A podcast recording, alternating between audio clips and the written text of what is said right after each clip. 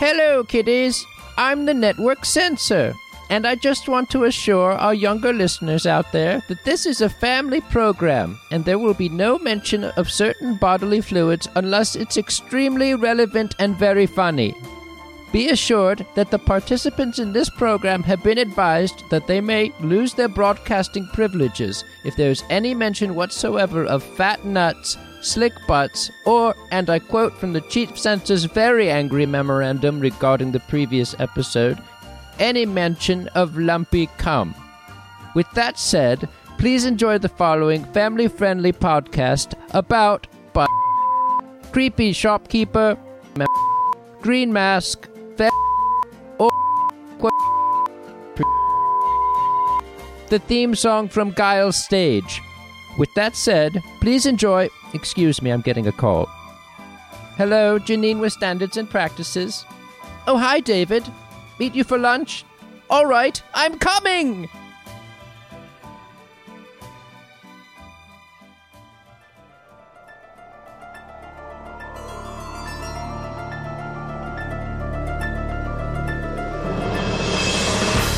Hey everybody! Welcome to You Can't Scare Me. It's another episode. How you doing, Mario? Uh, I'm doing great. I was listening uh, to Guile's theme earlier, and I was just thinking about how great it goes with everything, including me saying my oh catchphrase. It's me, Mario, the cool ghoul who's everybody's pal. hey, there it I did is. it. I did it. I did it. My brain was elsewhere, but I made it. I got it together. You know. Also, I'm just gonna have to. We got a lot of feedback. Got a lot of emails. A lot of emails from listeners.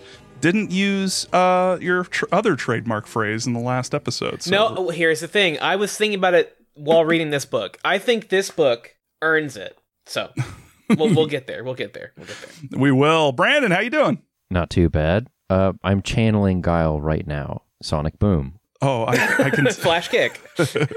oh, hair. Go home and be a family man. Obviously, you can't see me because this is a podcast, but my hair is Guile's hair right now. It's And- flat on top. I have a cup balanced on it. And you wouldn't know this about Brandon, but he is often a family man. So You know, uh, if I were to go f- as someone for Halloween, I would try to find a guile mask, and uh, maybe wow. it would turn me into Guile.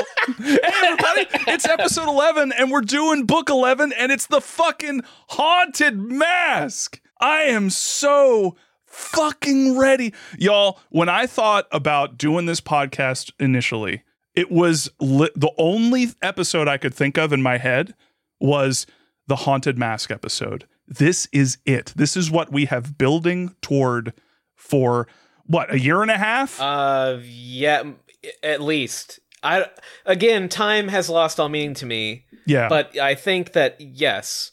Down in the crypt, you see, there is no way to judge the passage of time. So y'all, I, uh, let's just start out with it. Good book. Good book. Won't give away my rating, but shockingly surprised. as I yeah, as I t- spoke to you, Bob, Yes. about, I think this book is um. I'll just go ahead and get out of the way. I think that the our ability to be funny is going to be somewhat limited by the fact that this book is actually a good book. Yeah, I was having uh, trouble writing the recaps because, like, uh, normally with these things, it's kind of like a little sarcastic. We're kind of like funny, like kind of poking fun at it uh, because it's just like goofy. I was actually struggling writing the recaps because it was just like there's it's just good. Like there's not really anything too like ridiculous that happens. There are there are a couple little things, but like no, it's just a good book, and yeah, I hope y'all are entertained by our recaps. But like you know, uh, I think we've done funnier ones in the past. I I personally have done funnier ones in the past, but yeah, It's a solid bump. Yeah, it's a solid bump. I do think that, conversely, because it is a good book, it is, unlike other Goosebumps books, open to actual criticism. Oh, I thought you were going to say interpretation. Well, I, I mean, I think that this is a book you can read and think about and, like, and, and, and dig into a little bit. In a way that I don't think any other Goosebumps book has done. Like maybe I agree with that. the yes. uh, Welcome to Dead House, maybe, but th- no, it, it's really in a league of its own. And even R.L. Stine knows this. Did you know that this is R.L. Stine's favorite Goosebumps book? I don't I don't doubt that at all. that that would track. That's unsurprising. Yeah. He also said that this is the one Goosebumps book where uh, he could actually see it being turned into a, like a, a real movie. Like if you, he he he expressed uh, uh, interest in having uh, the Haunted Mask and the Haunted Mask Two being combined and turned into a movie. He would love to see a film ap- adaptation of that. Apparently, it's the only one that uh, he thinks that of. So there you go. I mean, I think that probably most humans living on Earth who have read any Goosebumps book would share the same opinion. Yeah.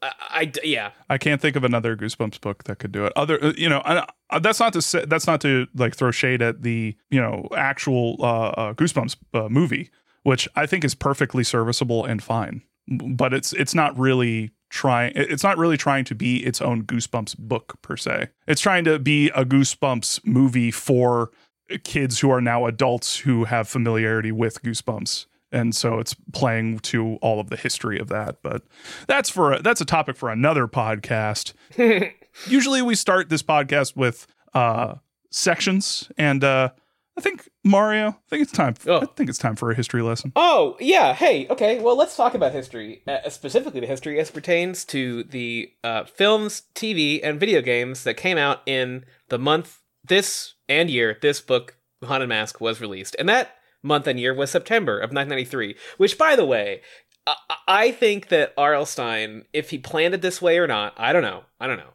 But boy, howdy, did he make the right choice in releasing the Haunted Mask when he did in the order of Goosebumps books. Do you know what I mean? Like, yeah I, I don't know if he planned, if he had these written and submitted them to Scholastics in ba- in bulk, you know, and they arranged it, or if he had them plotted out this way. Because releasing your Haunted Mask Halloween book in September, uh, good idea, good idea, RL. You really nailed it on that one. Because you're like coming into the Scholastic Book Fair time. yeah everyone's fresh off of halloween Well, they're going into Halloween. oh i'm sorry i'm not I, for some reason Fresh i thought summer. halloween was before anyway No, no, Bob, Bob, it's actually in October. Would you believe God it's uh, usually Halloween is October thirty first. Look, as we established, uh, time is Time a- has no it meaning. has no meaning, and months don't either. So Mm-mm. So the movies of September 1983. This is a,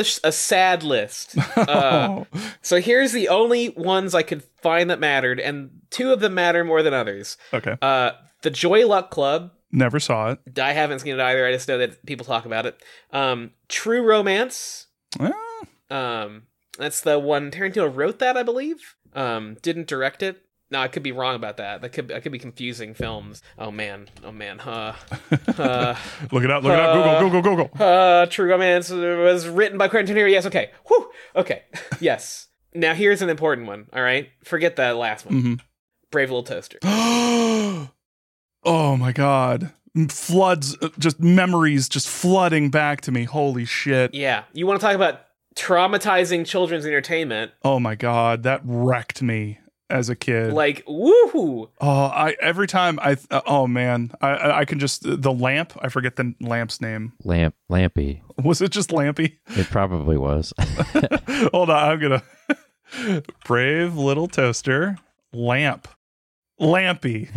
it's Lampy. You're total you know I was gonna say Lampy, but oh, uh, who do you think uh, what do you think the name of the blanket uh, character is? it was definitely Blanky. It's definitely It's Blanket. absolutely Blanky. There's Yeah. a rat character in it. What's his name? There's a rat character in it. Yep. Tim Stack. Ratso. Ratso. Oh. Yep. Hey, Phil Hartman was the air conditioner. Yeah. He Oh, was? yeah, yeah, yeah, yeah, yeah. I remember that. Yep. He also did the hanging lamp with doing an impression of Peter Lorre. Oh wow. Oh man, so many memories. Uh the frightening. Uh, there's there are so many parts of that movie that are like really upsetting. It's a great film. I recommend it if you want to traumatize your child.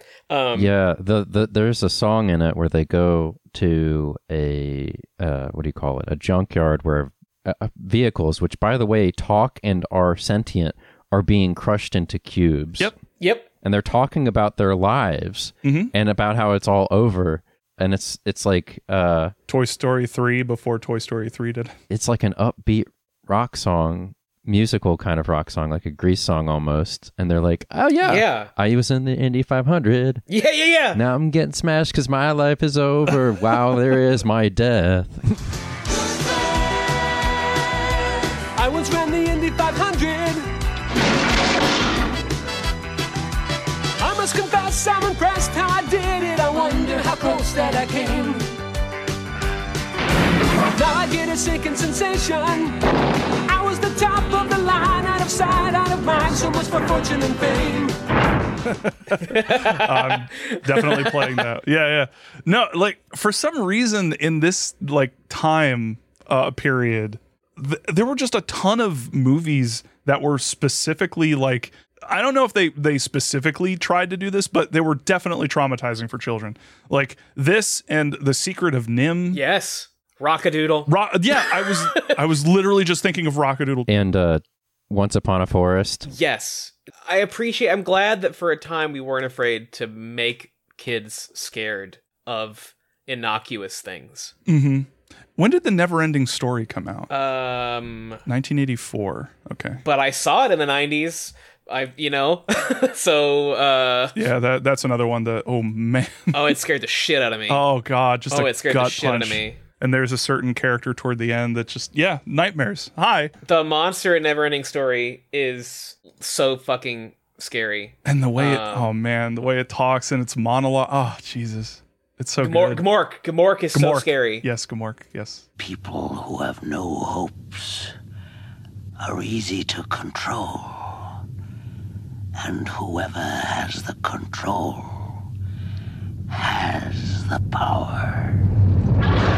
Uh, but let's not rest on our laurels here because uh, Brandon, another movie came out in September 1983 that maybe you remember, maybe you've heard of. It's called Warlock: The Armageddon. Yes. Yes.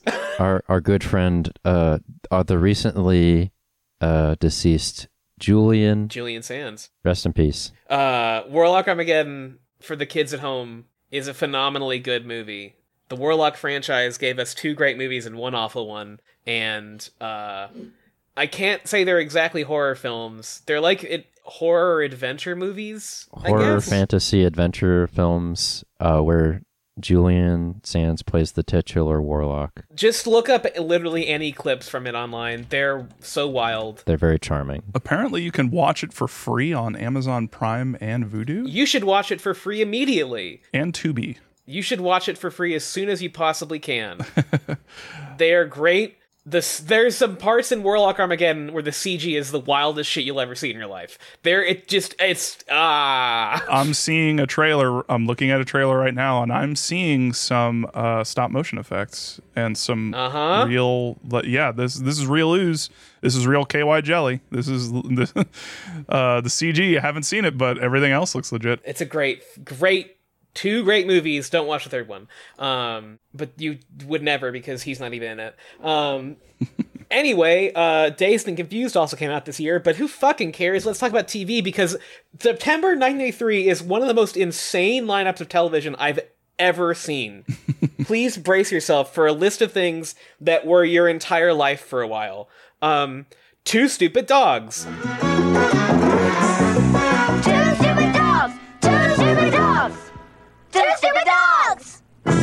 Uh, f- man, Sonic the theme- Hedgehog. Yes. Wait, wait, wait, wait, wait. Which one? The Adventures of Sonic the Hedgehog. Okay.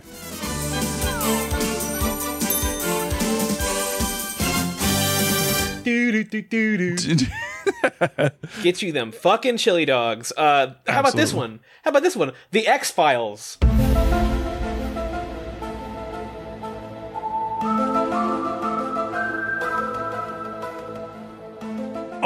Yup. fuck! Yup. Lifelong fear of sitting on the toilet. There you go. Mulder, Scully. Will they or won't they? Well, they will, but they but you'll wish they hadn't. Anyway, uh, Frasier. Hey baby, I hear the blues are calling. Toss salads and scrambled eggs. Quite stylish. Wow. Yeah, Frasier premiered in this month. Frasier. the Animaniacs. It's time for Animaniacs.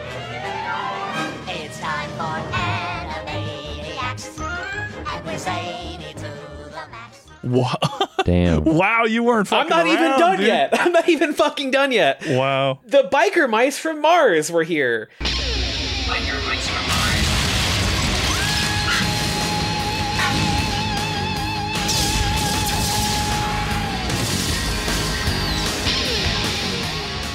Late Night with Conan O'Brien. Oh, classic. Uh, Rocko's Modern Life.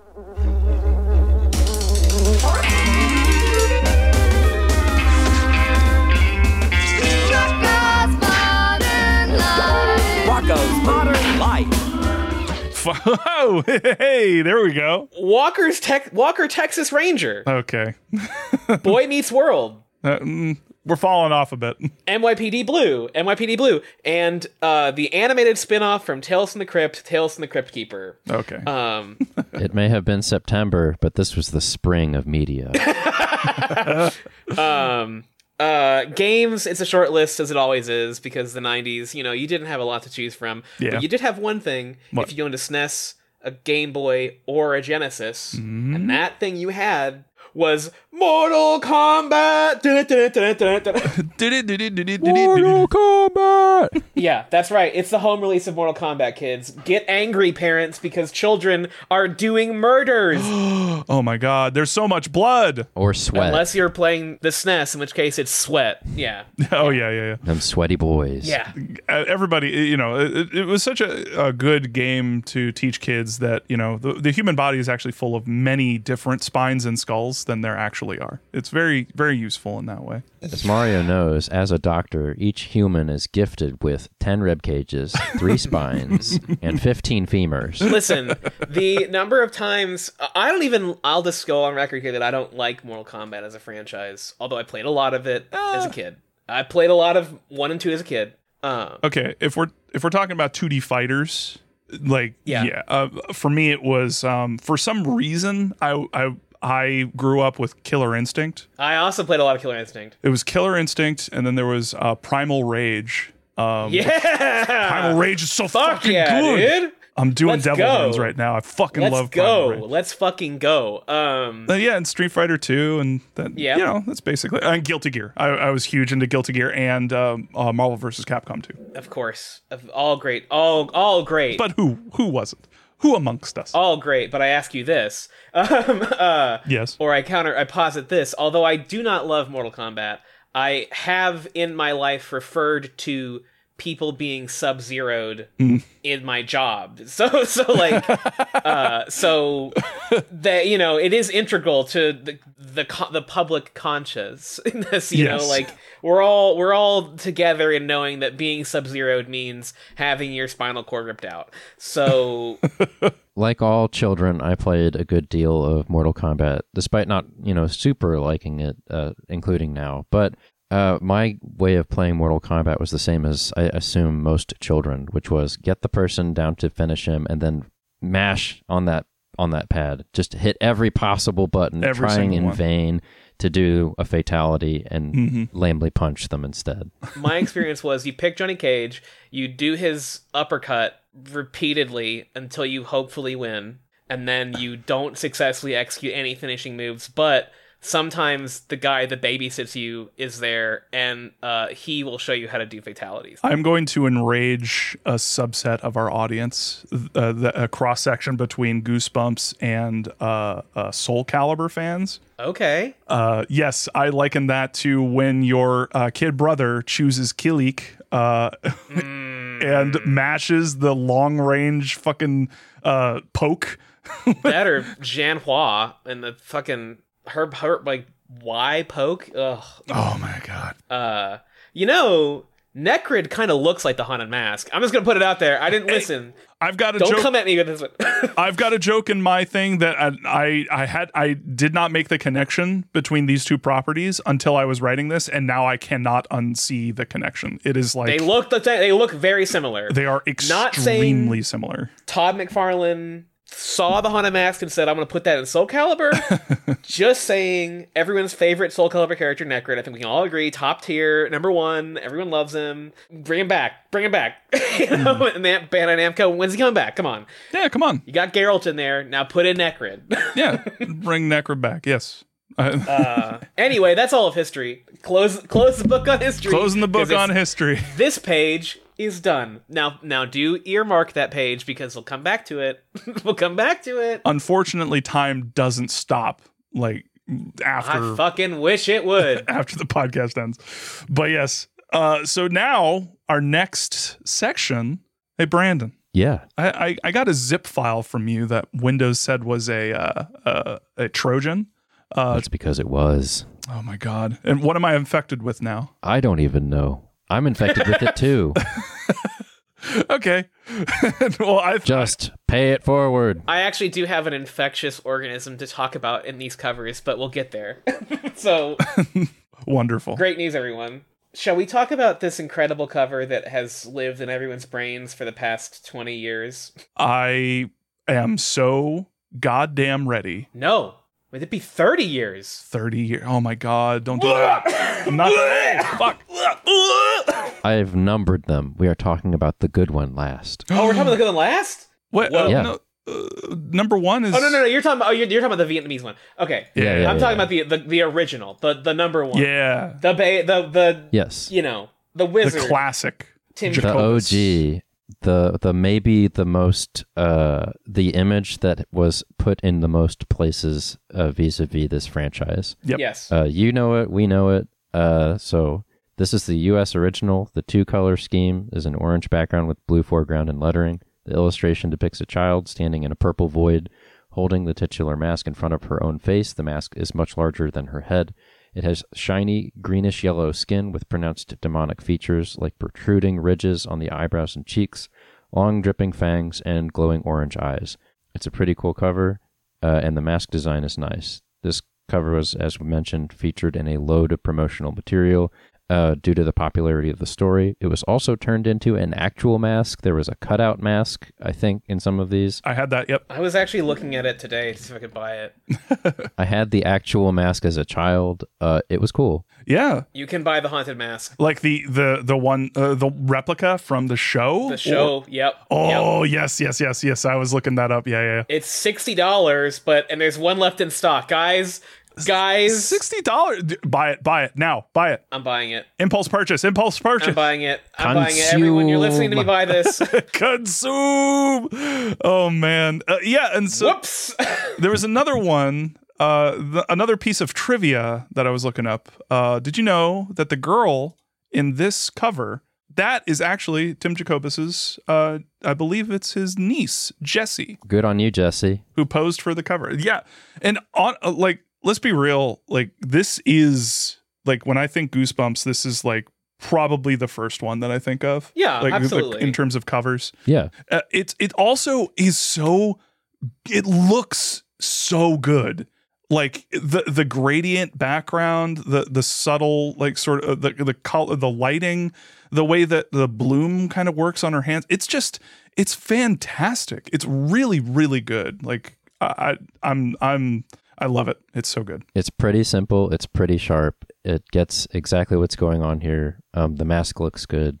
Yeah, it's a good cover. Yeah, the mask, the like kind of like green, the like kind of like it's not really a, it's like a lime green. It really kind of punches forward from everything else in the in the shot. And uh the mask is drooling in this uh, on the cover, which is uh a nice little touch. it's easily one of the most striking Im- like it's so striking. Yeah, it's like yeah. Mm-hmm. a stark image. It, there's so little else going on in it. There's no background. It's just girl mask in a purple void. It's just fucking works. It hits. It, Mm-hmm. It hits, hits- hard. It hits really hard. And uh Brandon, I don't know if you were planning on talking about any of the toys that were associated uh with this because I definitely wanted to mention the uh walkie-talkies that I had as a child Oh my god. that featured uh, both Curly and the Haunted Mask. And if you don't know what I'm talking about, I will grab a picture of it right now. There you go. Oh my god. oh my I had these, they were amazing. They look like Otamatones. Yeah. Uh, I don't know what those are. Um, I'll put a picture in the uh, in the oh you, chat. you you know what you're have you seen going around the like the, the people who are singing um evanescence using them no. Hang on. I'll- Let me. well Well, now we got several things have to happen here. now we have sidebar. Sidebar, everyone. Oh yes, yes, yes, yes. I know that. Yes, yes, yes, yes. They're a musical instrument with like the it's a pitch the pit there's a like a ribbon Mhm. uh sensor and as you slide it up the pitch increases as well they're very will hard to play Yes, Post this right there. This is the thing that's been going around TikTok for of late. yes. And I will play this.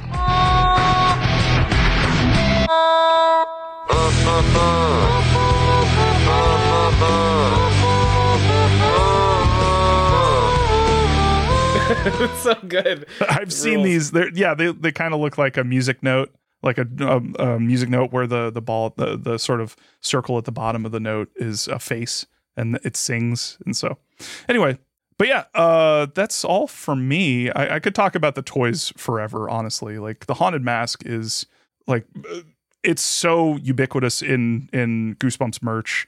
I had a watch. Yep, here it is. I found it. It was the cool watch, scary hologram, and it, was just a hologram of like it had a little flip on the top of it. That was the a hologra- holographic version of the haunted mask, just the mask, and then you would flip it up and you would see. Um, it was a really crappy watch, but the hologram was cool. Holograms were a big thing in the '80s. Uh, Like a lot of '80s and '90s, a lot of stuff was holographic. But um, but yeah, uh, there are like cups with the haunted mask. There's like uh, bookmarks, obviously. Um, there's a cushion. So- Oh, well, well. Who wouldn't want to sit on the haunted mask? That's true. Yes. but yeah, that's, Do you dare? sitting is a scream. if sitting could kill Uh, Uh, I, I banged my tooth on my on my can. Re- uh, sitter That sounded- beware. This isn't a chair. Golf. That was too good. You wrote that in advance, fucker. That's ridiculous. uh the sound of your tooth on your mic sounded exactly like a cowbell Hold on. I'll do so you might do that for comedic effect Ow. oh my god yeah uh, or a little bit like a like a pen on a on an aluminum can i guess I can't keep doing that. It's making my teeth hurt. Uh, speaking of watches, Yes. uh, novelty watches for children's properties were a thing in the 90s. Uh, I had the Pokemon Pikachu watch where the alarm was, and no one in my family will ever be able to forget.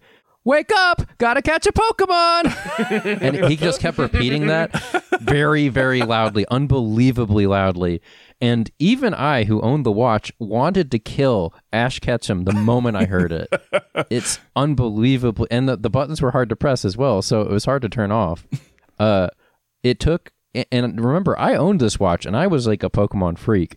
It took me two weeks before I took the battery out of the stupid thing. I hated it.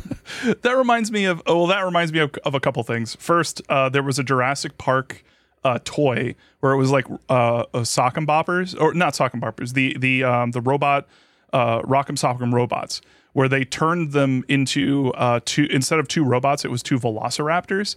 And so they had little um, uh, things at the end of them where you turn them, and the raptors would like turn around and uh, like really fast and like throw their legs out and their tail out to try and hit the other velociraptor. And if it hit like a button on their chest, um, it would it would like die. I think something would pop off. I think it was their head.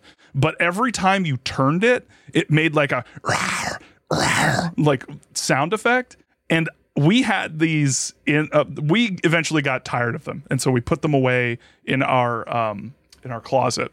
And after like a week, we kept hearing these weird sounds from our closet. and it turns out it was the the raptors were just they were slightly like I don't know what was happening, but the ele- electronics were done in such a way where every now and then they would you would just hear we would be sleeping and you would just hear from the closet Amazing. we we got so scared one time that we we I finally just said fuck this and I went into the closet I ripped it open and started throwing everything that was in there out and finally I found what the fucking noise was and it was that damn Rock'em Sock'em robot fucking Velociraptor thing. And as soon as I grabbed it it just went like Some toy manufacturer with an amazing sense of humor was like, and then they have to keep like they have to roar at least once every hour. Listen, listen, listen. It'll be very funny. Trust me. This, this is a good. This is a good idea. Look, uh, it, yeah, uh, and I know uh, that everybody was kind of worried about me being on the team after I got let go from Gak Incorporated for making all of the uh, beach scented Gak and the baby powder scented Gak. but trust me, this will be great. Speaking of great ideas that worked, can we talk about the classic Goosebumps cover for this book? Do we have to? Yes, I think Brandon's prepared to. it, it's okay as classic Goosebumps covers go. It fucking sucks. Brother, I don't agree. It fucking sucks. I don't even know what the fucking vibe is here. Like, It's do you have a description? Do you have a I looked description at the rest of the of the classic Goosebumps covers book uh, covers for the classic Goosebumps, uh, and they're worse. But I mean, it's not good. It definitely isn't. Uh, I don't know. When you're scraping the bottom of the barrel, sometimes. Do you do you have a description prepared for this, yeah. or shall? Okay. Look this classic Goosebumps cover depicts two children dressed as a clown and a gangster with a very large head. Yep. Uh, trick or treating at sunset. A masked child with glowing eyes is menacing them from behind.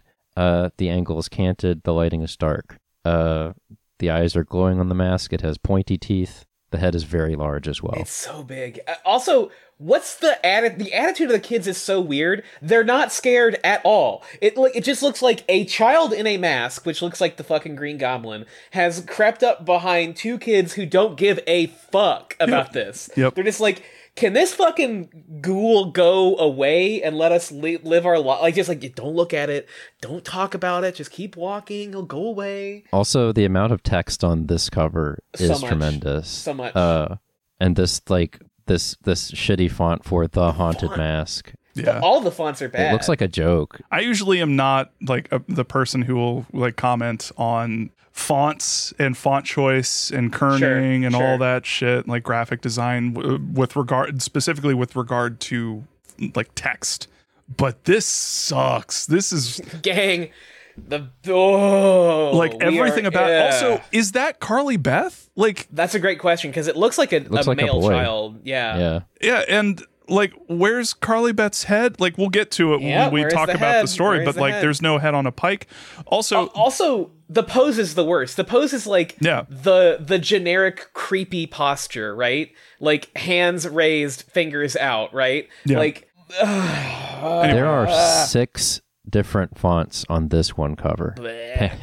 the only redeeming thing of this is that there is a uh, other language version of it where goosebumps has been replaced with the word panic which is like of all the the, the covers uh, where you could put panic like there's nothing there's nothing even it's just ugh. anyway moving on Now, can we talk about a surprising dark horse candidate for good covers? Because I have to tell you that I like uh, what Jolly Old England is putting out this time. uh, The- honestly the pr- i'm kind of vibing with it yeah it's kind of good the UK cover UK? depicts once more a child drowning in some sort of bubular goo. Uh, the goo is blue this time. Praise hand- God! for reasons we will not talk about yes, for reasons we are contractually obligated not to talk about. Y'all, we Listen, got, if we this- got so many. blue. We got, we almost If got our this- podcasting license taken away. if this is what it looks like, you have a problem. Yeah, okay? yeah. Go to or a doctor. You have a fun problem, but We can't So- keep talking about this. We we're can't talking about it. down- We're not talking about it. Yeah, we're not. nope, nope. Anyway, Brandon, what's up? yeah. So a head and a hand appear above the wave of goo, and this time, rather than looking nonplussed at drowning, uh, this child is in a good mood, or rather, Yeah. a masked child with uh, sorry, the hair of the head belongs to a child, but the mask is green and impish in its aspect. It with a wide frog-like mouth, befanged. the hand appears above the waves, and it is beckoning. I, I it looks cover. like she's holding an invisible gun. Yes. Yeah. It looks like first of all she's drowning in blue raspberry. Uh, do you remember those like um candies that would just be like liquid? Yeah. Or syrup. They would just inject like syrup directly into a tube, and you would just Th- was eat that- sugar. like, Yeah, was that baby bottle pop or was that? uh, that's not the one I remember. There were a number of things like it. Yeah. I Yeah. know what you're talking about, but I can't remember what they were I called because dis- distinctly remember a yellow tube containing blue like blue goo that you could just drink like an animal. Um, like, like just don't even bother putting in a shape. Just give me pure sugar, you monsters. You Uh, absolute assholes. uh, don't try too hard, but I do think leave it to the, leave it to the UK uh, to give us uh, maybe the most like goblin-y looking version of the haunted mask. You know what I mean? Like Yeah. this has like real fairy tale monster look to it. Yeah. Yeah, it doesn't. It definitely doesn't feel like a mask. It's uh, and No. that's one of the things that I like about this. That's it. it. feels like that's what it is. The the fucking Ooze tube. Ooze tube. Yes, oh, that's ooze what I, tube. Yes. Yeah, yeah. Okay, Yup. ooze tube. Yes, yes, yes. Yeah, I was thinking like baby, baby bottle pop wasn't that. It, it had the sugar thing, but it was like the the the the liquid came from you. It was your, your saliva.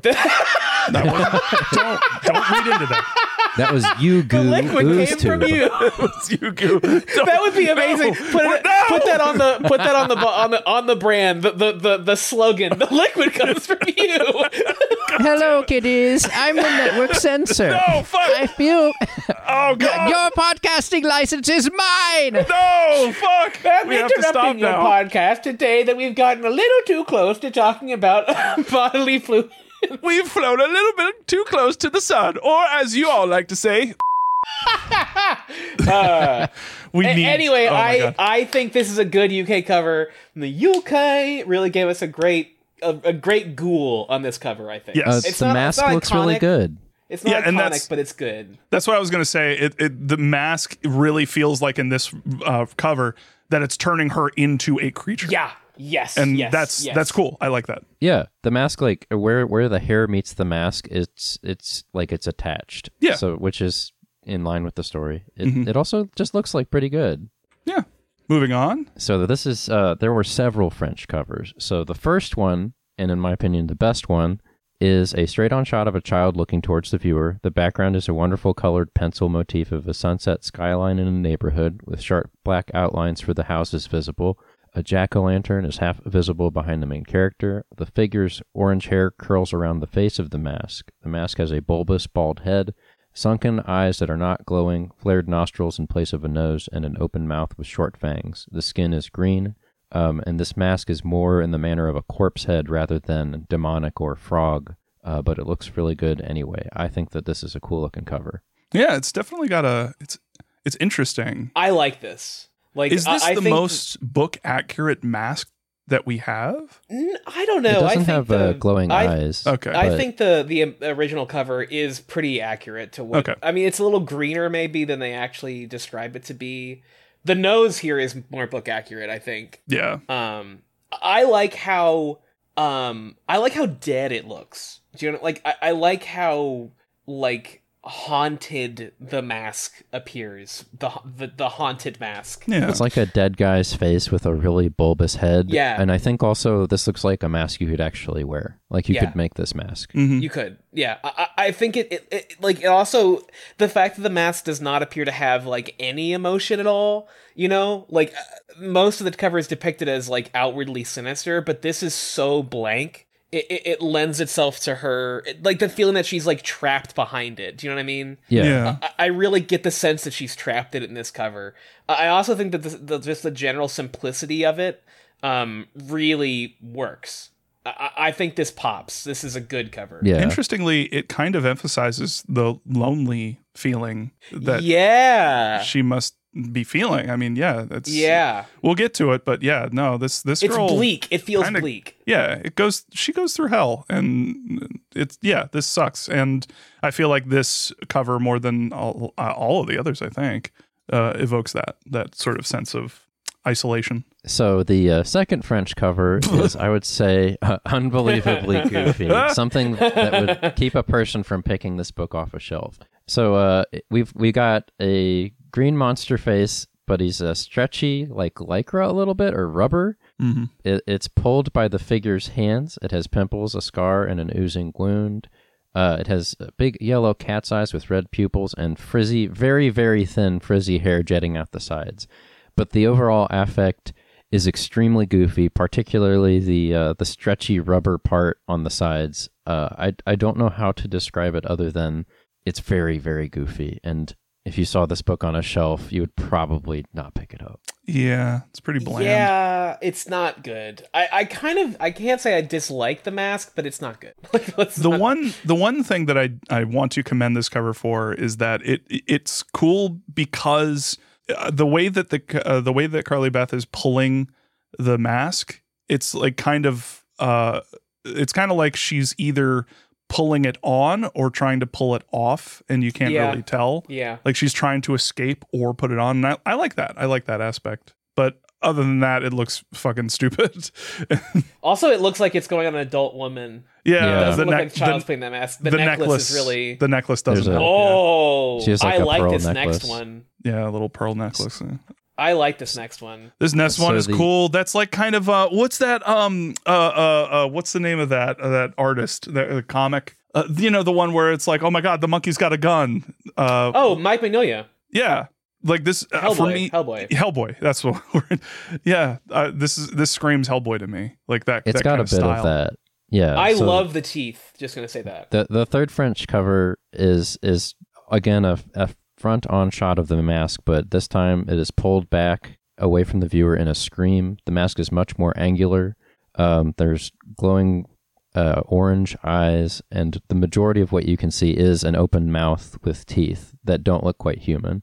Uh, Um, Yeah, it takes I'm the best this. element from the previous bo- uh, the previous cover Yeah. and uh, amps it up. Yeah, this is I, this I is like l- really good. it looks like it looks like the person putting the mask on is in agony. Like Yeah, it's like it looks like they are miserable. Yeah, they're either pulling on an extremely like fucked up looking mask or trying to rip off uh the mask in and uh, like desperately. It it really it's really nice. I like it a lot.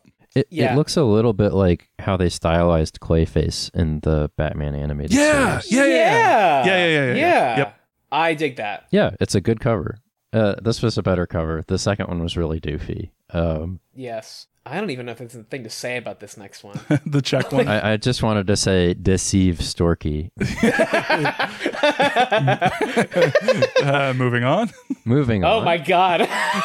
So Gasud. the the uh, Danish cover for Gåsehud, uh, D- Den Vorhekes de Mesken, uh, is a a picture of a screaming child on the right with uh, the image of the mask, which is relatively faithful to the Yeah. description of the mask, is just sort of blurring over her face. they really like that smear that smear technique. that Yeah. smear effect, yeah, It- But not in a good way. yeah. This It- cover doesn't feel finished. No. Yeah, Mm. it feels unfinished. It's way zoomed in. Yeah. Um, so that it, like half the mask is off the cover, but it's also not super unengaging for the cover of a children's book. Uh, this wouldn't be the worst thing to see on a shelf. It's not very successful though. Yeah, no. Uh, the sketchy feel of it, it really just feels like someone was like, "All right, here's my idea for the cover," and Yeah. then they're, Yeah. they were like, "Oh yeah, okay, uh, the, yeah, we'll go ahead and take that," and then they just took it and run with it. And it's like, wait, I was, I was, I, I- that was just the the sketch. The, no, anyway, yeah, it's the also her her eyes should be like farther open. She needs to look more like she's shocked. But here again, this is a nonplussed child. yes, all these nonplussed children. So we move on to the Dutch one. Oh, the next one. That's pretty cool. I like this for one. Kippenvel. The Dutch the, the Dutch covers have been great. They have been really Um, good. Even if they've been like wildly not what's happening in the book, but Yeah. This one has maybe like I would say probably this the most interesting composition of all of them in terms of like how it's framed. So we're at night. It's like a blue green night with a full moon. It is uh there are trees in the background that are bare. There are two children who are horrified looking towards the viewer at a figure which occupies about a quarter of the space of the uh, of the cover whose back is turned towards us. So we see of this mask we see the back of the head and a trench coat. One of the children looking at the masked creature is lit with blue, like horror movie lighting blue. Uh, you see the back of the mask's head is veiny and green, and there's pustules on it. There's stretched, wrinkled skin around the ears and cheek that you can see. He looks a little bit like Piccolo giving birth. he does look like Piccolo. It- it's He Kami. does, Yes, Kami. Yeah, it's yeah. a yeah. little Piccolo. Oh my god. Um, and while I mean it is important for the mask for you to be able to see the front of it, I think that this the illustrator was wisely thinking I should let the story tell what the mask exactly looks like, but give you an idea of how horrifying it is, which I think is successful here. Uh, also, I just like the composition in general. It's definitely interesting and plays to like the the the unknowns. Uh, like I like that leaving uh, certain details to the reader's imagination. I don't like how the kids are their reactions are just kind of like, eh. Huh? like one, the guy also I also think it's funny that um the the the guy the boy uh is kind of pushing I'm assuming this is Sabrina uh I guess it'd have to be. Yeah pushing Sabrina forward. I was thinking these were Chuck and Steve. yeah so Steve or Chuck yeah someone and uh he's pushing Sabrina forward like uh you deal with it um with your problem now. And one of them is getting haunted. anyway Uh, so the uh, Indonesian cover has the a, a certain classic font which we will not talk about. Let's say Elmer's glue. yes like, uh, and we have a, a very different looking monster whose skin is brown instead of green, or maybe brownish green, uh, with big bushy eyebrows and brown hair, uh, and big sharp teeth with uh, uh, what appears to be a, a giant spider descending from the chin. Uh, yeah. Topeng Mm, no. Topeng Hantu nah, I like the style but Yeah. this this doesn't really work for me as the cover of this book. Yeah. It's not communicating anything really. What is the spider? I don't understand why it's there's a giant spider below Well, the sp- chin. spiders are scary, so It wasn't scary enough on its own, so they're like, "What if we put a big, a big bleeping spider?" Right I don't know what the Yes. spider's about. I have no idea. Oh, there's like spider legs behind him. I, I can't tell what's going on. yeah. What's with the spider? I don't I I don't understand the spider motif. Anyway, Maybe they, maybe it's a reflection of some changes they made to the uh, localization. yeah. Uh, so the next one is the Korean cover, which is amazing. Uh, so we've got like cool blue themes. There is a bemasked child. This is a very like a cartoony kind of illustratey, almost Edward Gorey kind of proportions and styling, uh, but it is in color. yeah. So, a- yeah. Reminds me of the night before Christmas, kind of.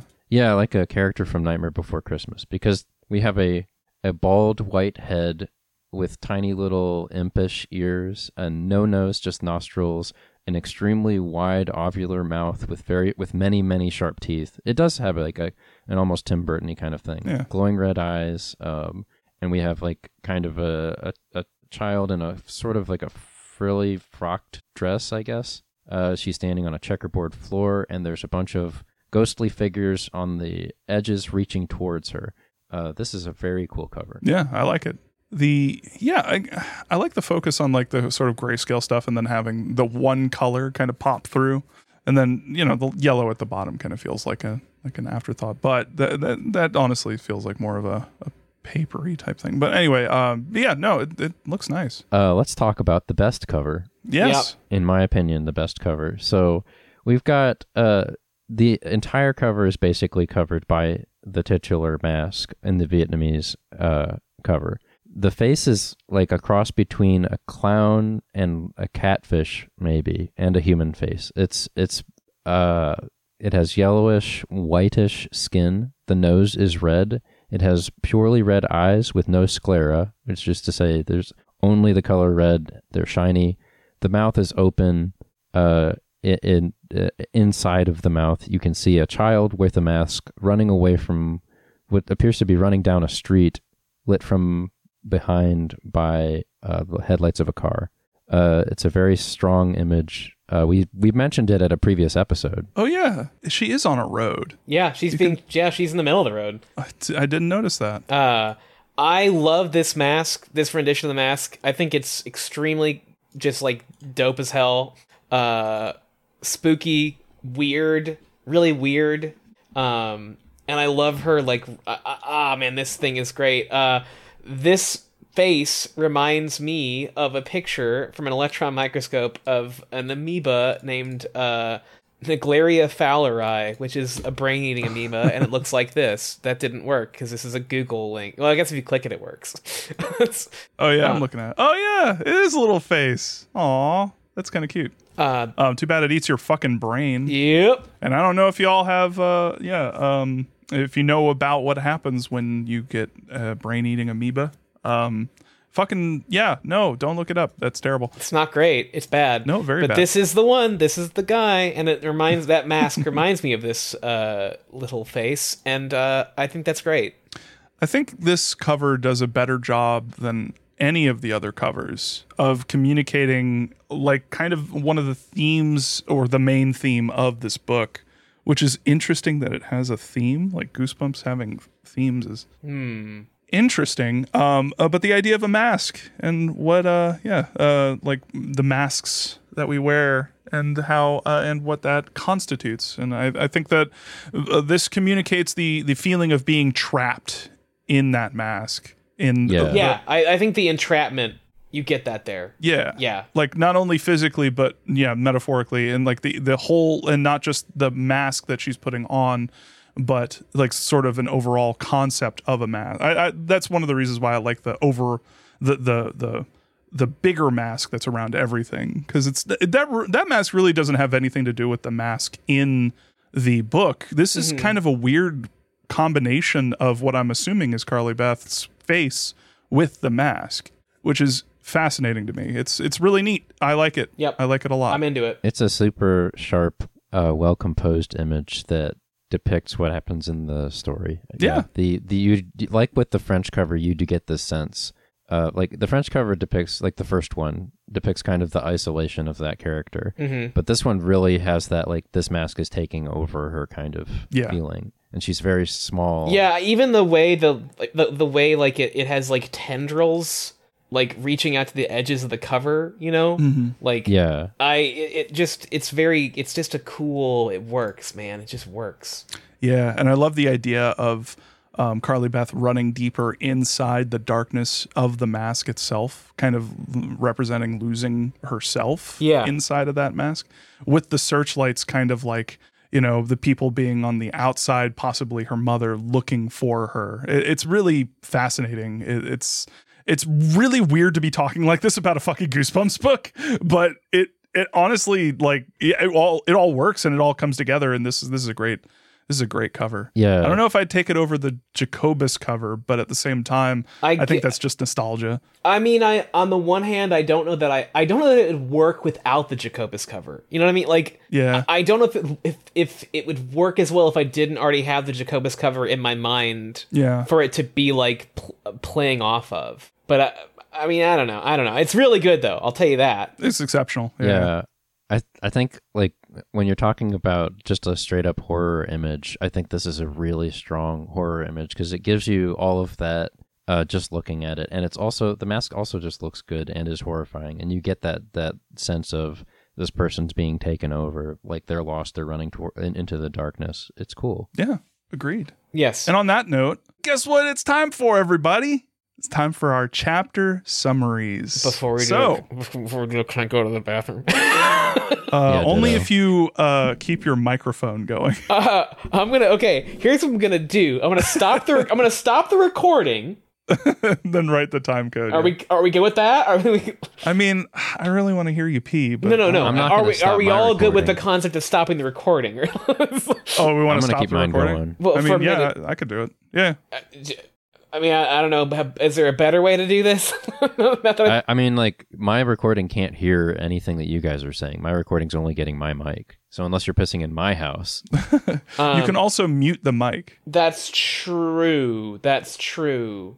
Uh, I just like to keep it going because when I stop it, it's like it increases the amount of like times I have to. yeah, sync. yeah, yeah, yeah, yeah, yeah, yeah. That's okay, okay, okay. Um, do I just click mute tracks? or you could go to the bathroom upstairs if you wanted to be double sure. Oh, I guess I could do that. I can just leave recording and go to the bathroom upstairs. Yeah, I You can do could that. shut the door too. it's right next to the co- computer room. hey, he, he hey he currently lives alone. He's a guy in his house. You know the door doesn't always have to close. The door doesn't always have to close. I mean, um, Also, if we're just guys being dudes, just I don't care. It's your peeing. It's fine. All right, all right, all right, all right. I'll, uh, that's fine. I just, that's fine. Okay, I am going to go to the bathroom now. I am going to go to the bathroom in a room. What room it is will be a mystery to everyone. just gonna go into the into your living room and piss on your broken I'm gonna TV. piss on my TV. Fuck off, ghost. Uh, Who's frying chicken? all right, all right, all right. Burb, burb, burb, burb. Yeah, Burp, yeah, burp. burp.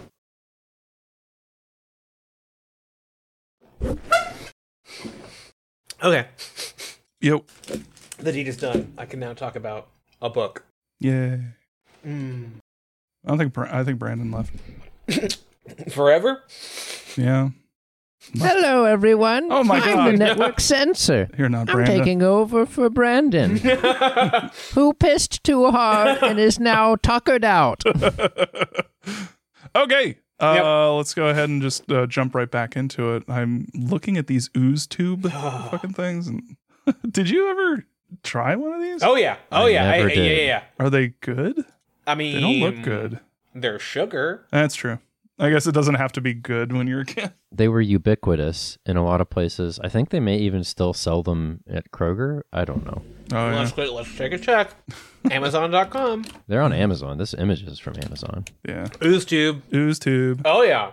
Oh yeah. It was just that you know, it just seemed a little artless, even to a kid. I was It's, like, it does feel artless, doesn't it? Yeah. yeah, it's like Yeah. sour punch straws. Yes, uh, do something with it. Don't just give me the liquid. I mean, you you think about these things. When I, as a kid, I was like, I bet you they're gonna leak out the cap, or they're gonna get on your pants, or like at least when it's in candy form, they had to do something to it. It's not just Yeah, it's- sugar Uh, water. It's like flavor ice. It's like you know, there, you could just give me the syrup. You could just melt one and then drink it. But I mean, it's where's it's the fun in that? It's eight twenty five for a three pack. I'm That's just saying. ridiculous. I'm just saying. I'm just saying. What has happened to us as a society? What is going on? What did they do to us?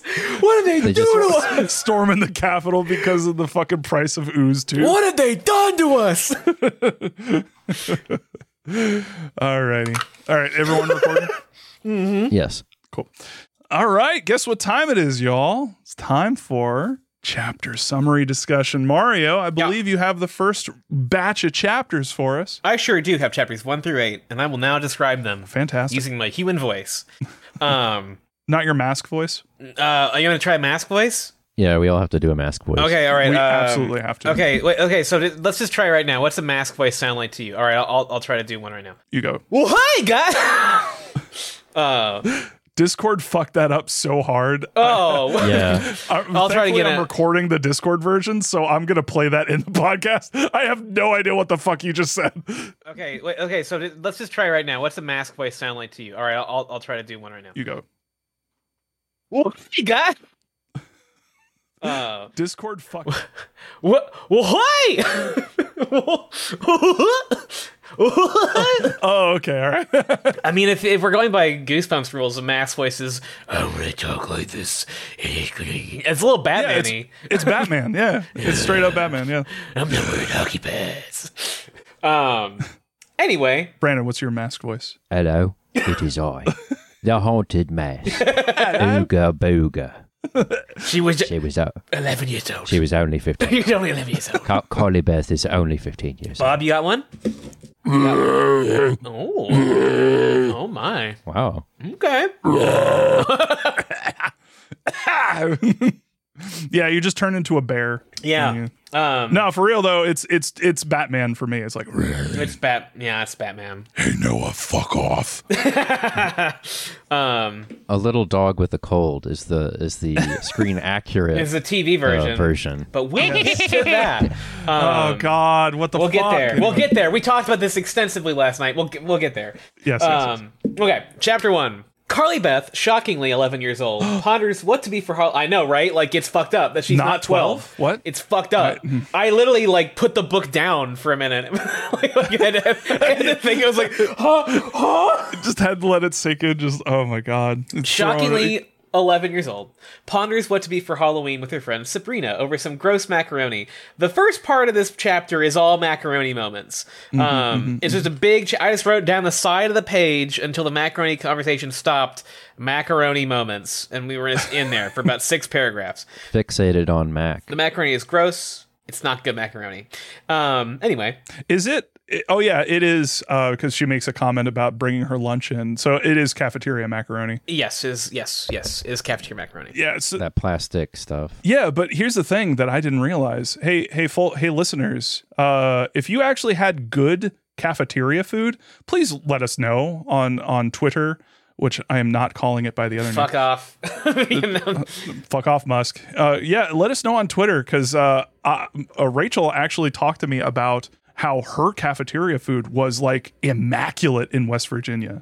And that is such that that stands in such stark contrast with I feel like the rest of the entire country. I don't even get cafeteria food. Definitely with Virginia because Virginia, oh my god, the the pizza squares, the rec- Yeah. those pizza rectangles, those shitty little things. You know they sell those in stores now. I saw those in Target the other day. You know what's wild? In college, there is a Papa John's on campus, and they only sold pizza squares. what the fuck? Yeah, so imagine the quality of Papa John's, but also in pizza square form. Oh my god! It's actually the most disgusting thing I've ever eaten. It was the only vile. pizza I've ever thrown away. It was vile. They also a sold bite. wings. God. Um, So Papa John's is already undercooked, unleavened bread that's basically still dough, and they did it even less cooking. bad. Yeah, so it's- bad. Oh my god, it's so nasty. And like yeah, our cafeteria food was just utter ass the entire like all my years of being in, in school. It's just fucking awful. Carly Beth suggests that she will be a witch for Halloween, but Sabrina notes that she is that that is something Carly Beth is afraid of, which literally who is afraid of witches? They're the coolest thing ever. I They're witches are so cool. You can't be afraid of them. You have to support them, you know? yeah. Um, we learn that Carly Beth is a huge scaredy cat, and everyone loves to scare her. Uh, she screams as someone drops a lunch tray, and then screams again as someone grabs her shoulder. This is the, that classic Goosebumps moment where a person grabs someone's shoulder. it's really crazy here because it's it she gets scared screams because someone drops their tray and then immediately someone grabs her shoulder and she screams again can you imagine being in this cafeteria Uh, well- and just hearing one person scream constantly I mean, it's even worse in the show because it's not even like a person dropping a tray. It, a person walks up to her, like slowly, like, and just puts like a, a, a donut on the counter table, and she's like, ah! Sorry, I thought the donut was a spider. just i can't what happened to you carly beth what Uh, well, Someone let's flicks the lights on. let's fucking get into what happened to Carly Beth because chapter two of this book is one of the most egregious things to ever happen in any Goosebumps book. i all right, feel so bad for carly I what the fuck? So anyway, remember that hand on the shoulder? It's Steve and his friend uh, Chuck, two actual monsters who devote their lives to the sociopathic goal of tormenting Carly Beth. Look, I believe that we've said this many times um, in the course of Goosebumps books that certain characters are just shit. Yeah. Chuck and Steve, Yeah. the pinnacle Un- of the w- worst characters I've ever read any book. They deserve death. They deserve. We'll get there. We'll get there. they deserve to be uh, chewed up and spewed out by monster blood. Chuck gives Carly Beth his sandwich for reasons that couldn't possibly be good, but she accepted anyway. Um, which, she, uh, uh, da, da, da, da, da, which she eat, which she takes only to discover there is a whole ass fucking worm in it, which she has now eat bitten into. Chuck and Steve tell her it is a fake worm, but when she goes to pick it up, oops, it isn't. Chuck and Steve should hang from the neck until dead. Unforgivable. I was honestly expecting Carly Beth to vomit on them to at Yeah. least get some kind of like so they could get some kind of comeuppance. No, it doesn't.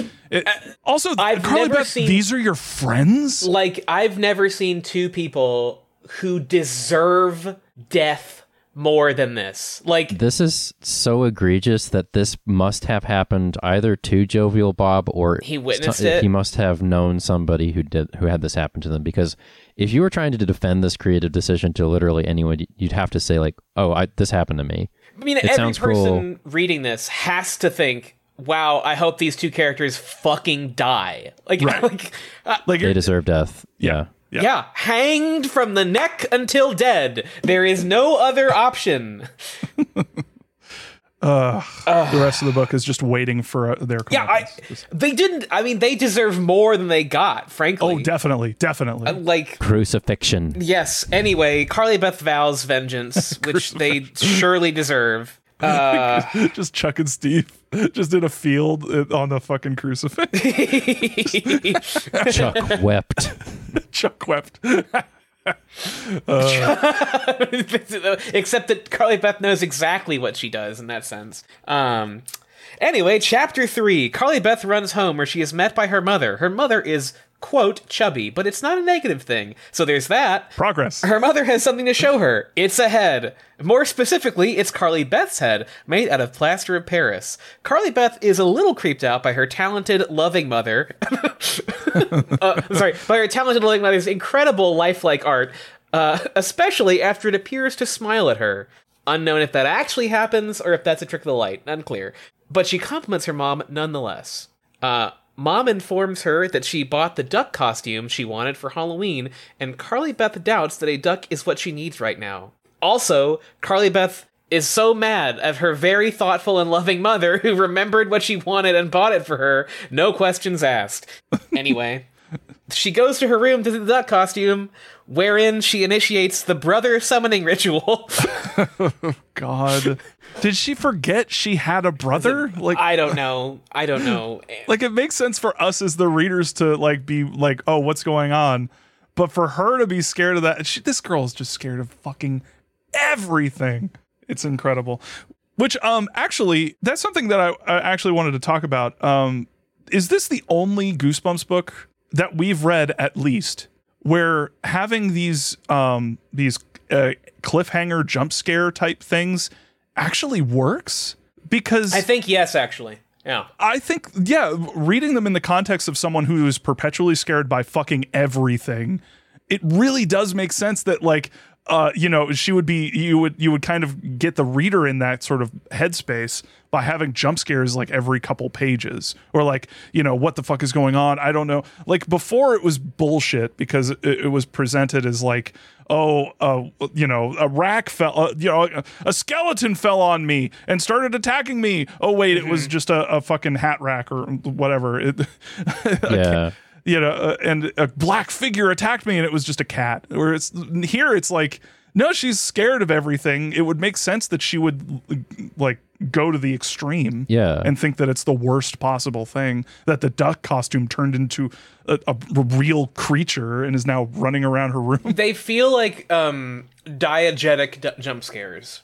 Like they, Yes. they're the problem is that the jump scares in previous Goosebumps books have been exclusively for the sake of the reader, Yeah. and they aren't good for one thing, so that's a problem. But in this case, they are like in universe actual jump scares that really are happening to this person because she is so scared. So it's fine. It's fine that she's overreacting. It, it feels a bit like a happy accident because Yeah, like, kind it of. I don't know if it's Yeah. intentional. It's he, They're a little- like R.L. Stine backed into this. Yeah, like they're they're like the the jumps are definitely less trashy than usual because it's not like uh the skeleton jumped on her. Just kidding, it was her brother. Uh, they- they're pretty much like classic Goosebumps grabber moments where someone grabs her from the shoulders, and that's the end of the chapter. And this character in particular would that be enough to frighten Yeah, her? yeah, so, it'll be enough. So it, it just works. It's, it's I think it's a happy accident. I, I don't know if the rest of the Uh, Probably it's a happy accident. You're probably Yeah, right. yeah, yeah. Um, but to their, I mean, hey, a happy accident. Everybody's still happy. Um, Mm-hmm. they say maybe.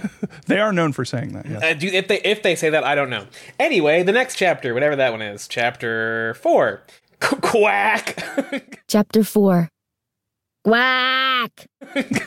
um, Which, by the way, I don't think we've ta- I don't think we've talked about um, the the book on tape, but it's uh, pretty the one that destroyed my TV. Yeah. yeah, yes, the one that absolutely wrecked your TV. Uh, for for the listeners who do not know, Mario was in the middle of listening to the book on tape on his brand new Samsung TV, which caused it to die. Yep. Thank you, R.L. Stine. Thank you for this. it was just too scaly. Yeah, too scary. It's scary. Yeah, the best part is, I w- oh man, that just reminded me that I accidentally sat on the remote uh, on Friday night while I was watching a movie with somebody, and it turned on the uh, uh, voice text reading thing. Oh hell yeah!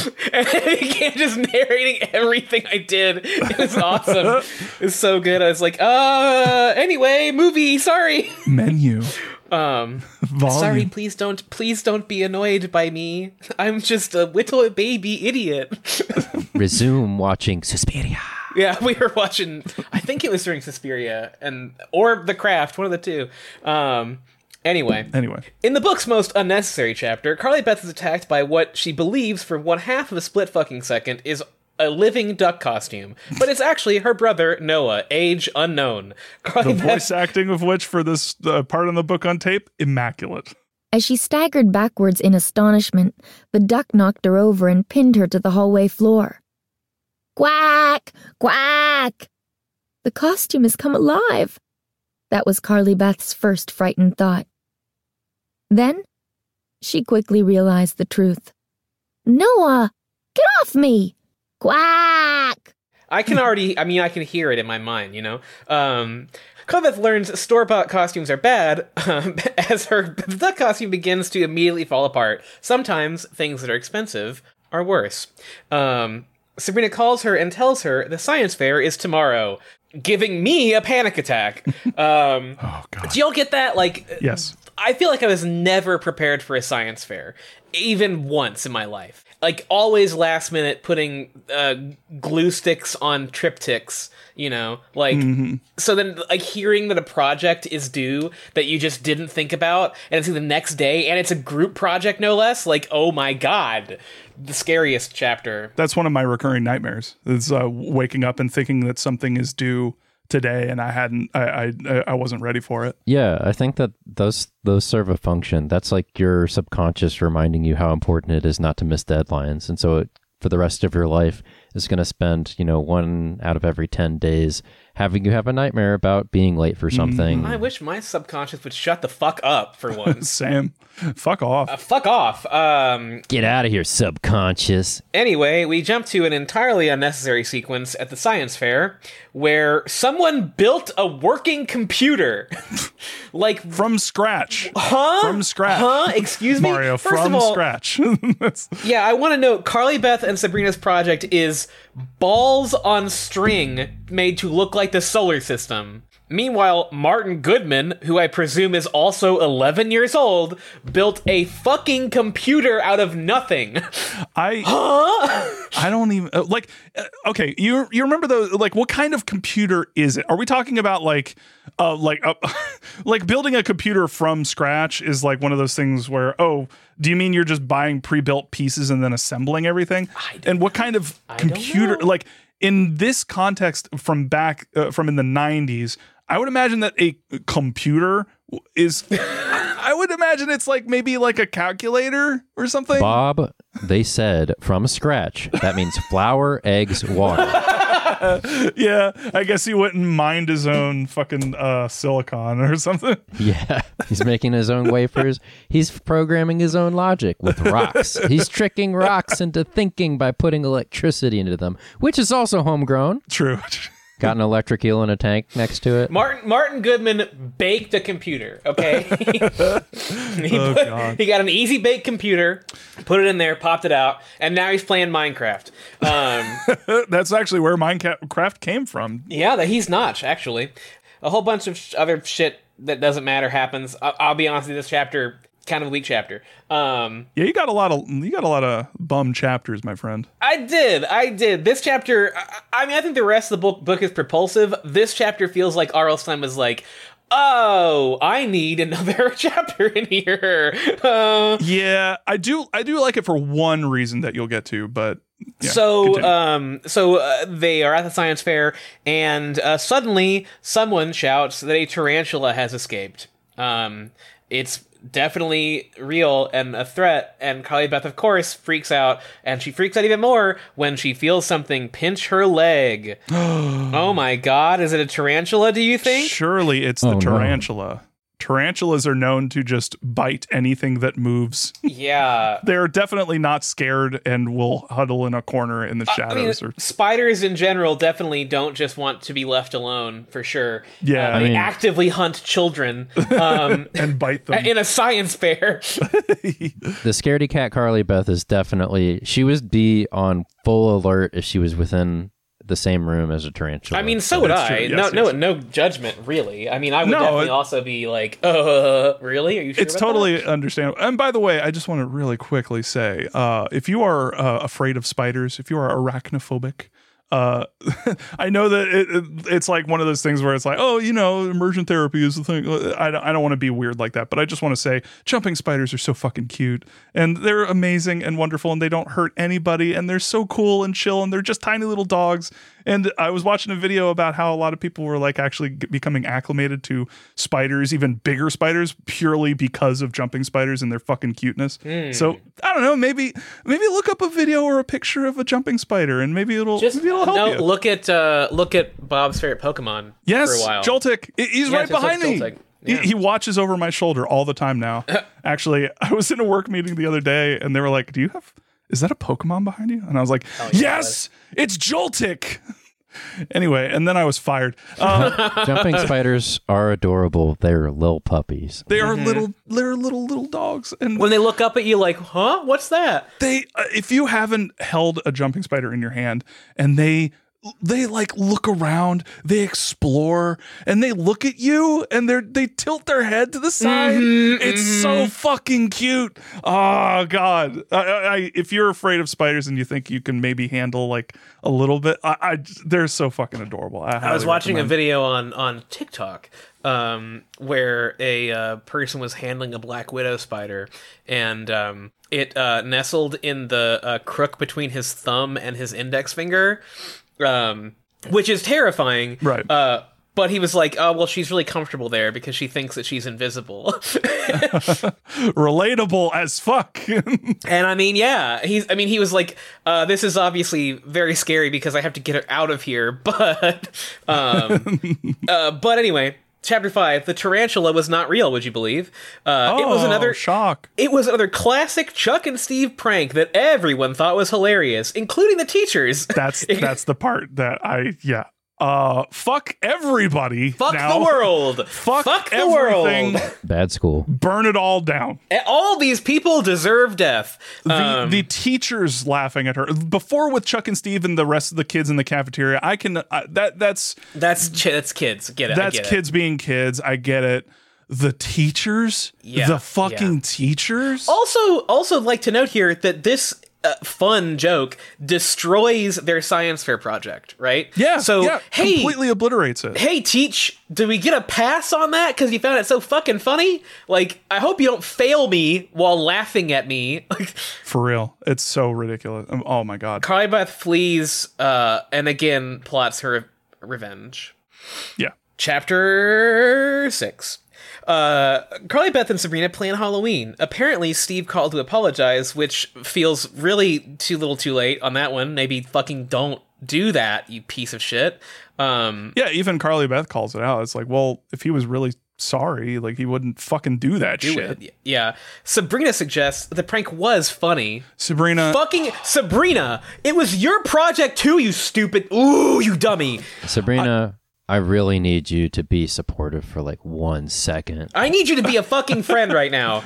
Like, can I get a road brother here? Like, part of the part of the horror of Goosebumps, apparently, like a, a common thread, is friends not being fucking real friends. not real friends. It's just God damn it, fuck. Anyway, Carly Beth plans to use her savings, thirty dollars, baby. that's a lot of money in the nineties. in ninety-three money. Yeah. Uh, let's do a quick calculation on that. I, did- I forgot to do this. I was going to do this earlier. Four thousand eight hundred dollars.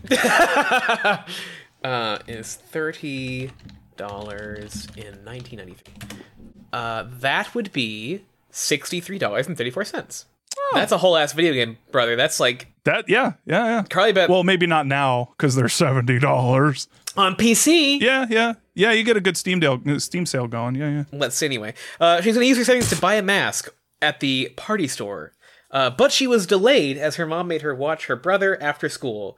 Uh, No, you shut the fuck up, mom. uh, anyway, so Carly Beth then leaves, uh, having once her mom is home and she cannot have to babysit anymore. Uh, she observes all the classic hallmarks of a Halloween night, including a spooky mansion that will not matter at all in the course of this story. Nope.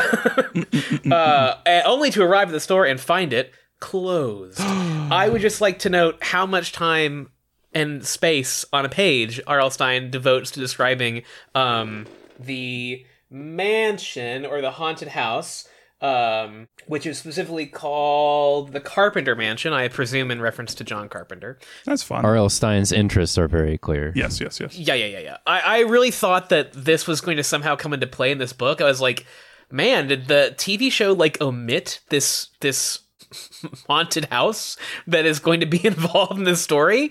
No, it doesn't matter. It's just there. I mean, it's I guess it's flavor. Yeah. Yeah.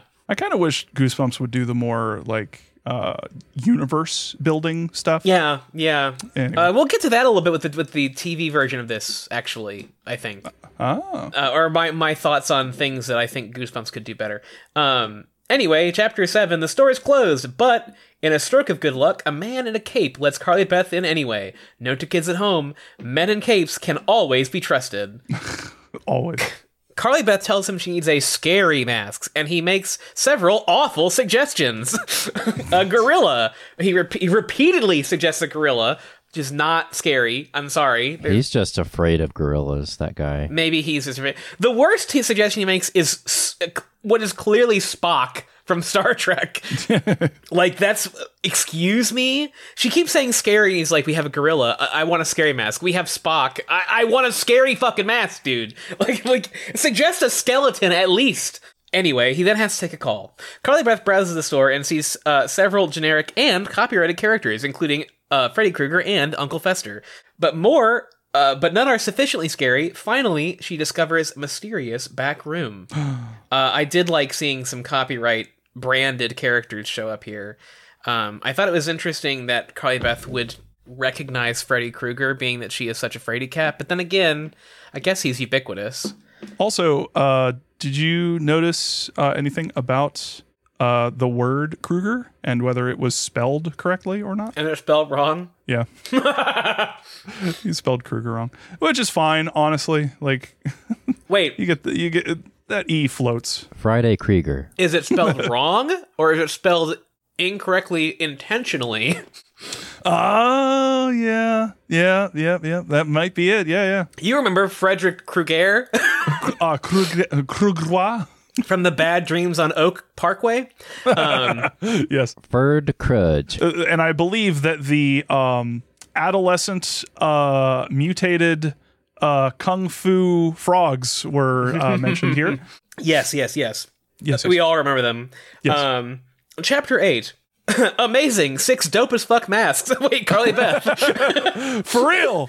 Oh, she found these, and I'm like, I want every. Oh, I want to. They're all dope. They are dope as fuck. fuck. Six dope as fuck masks await Carly Beth, who is fully le- leaning into being a fucking freak. Yeah, there it is. Get Uh, free. I would like to know. uh, all right, all right. I got. we- We got three fucking freaks in this book. Chuck and Steve are fucking freaks. Oh, I Right? thought I was gonna try and get you to say Noah was a fucking freak. I think Noah is a. Uh, Noah uh, is an age undetermined. I don't think you can be a. You can really be a fucking freak until you get to a certain age where you're like consciously choosing to be that way. Do you know what I mean? Like. uh, I think I've got something for you in maybe a couple chapters Okay, that okay, will okay, okay, that will solidify his freak status. Okay, okay, okay. Um, I'm willing to consider it. But Carly Beth here, she's she woke up today and said, "I'm I'm a fucking freak. She I'm chose, gonna become. She chose freak. Freak mode. um, she's in that freak flag flag fly. She's in the freak flag fly.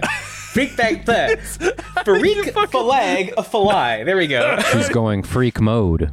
Ah, yes. She's going freak mode. freak status Um, confirmed. The masks are grotesque with rotting flesh. Uh, yeah, fuck yeah. Nails driven through their eyes, dope as hell. Hell yeah. And rats coming out of their heads. That Oh my not, God. I mean, yeah, not as wild, but like pretty good. fucking sweet. Carly Beth settles on the most monstery one, uh, but when she touches it, it cries out. If you can believe that, You can definitely believe that. Yes. yes, I, yes. Bob will tell us a little bit whether we believe it or not in chapter nine. Yeah, chapter nine. I want to say this is one of the only bullshit cliffhangers in this book, but when you're a constantly terrified child, it kind of makes sense that you'd think a mask is screaming at you instead of a store owner giving you shit for being somewhere you're not supposed to be.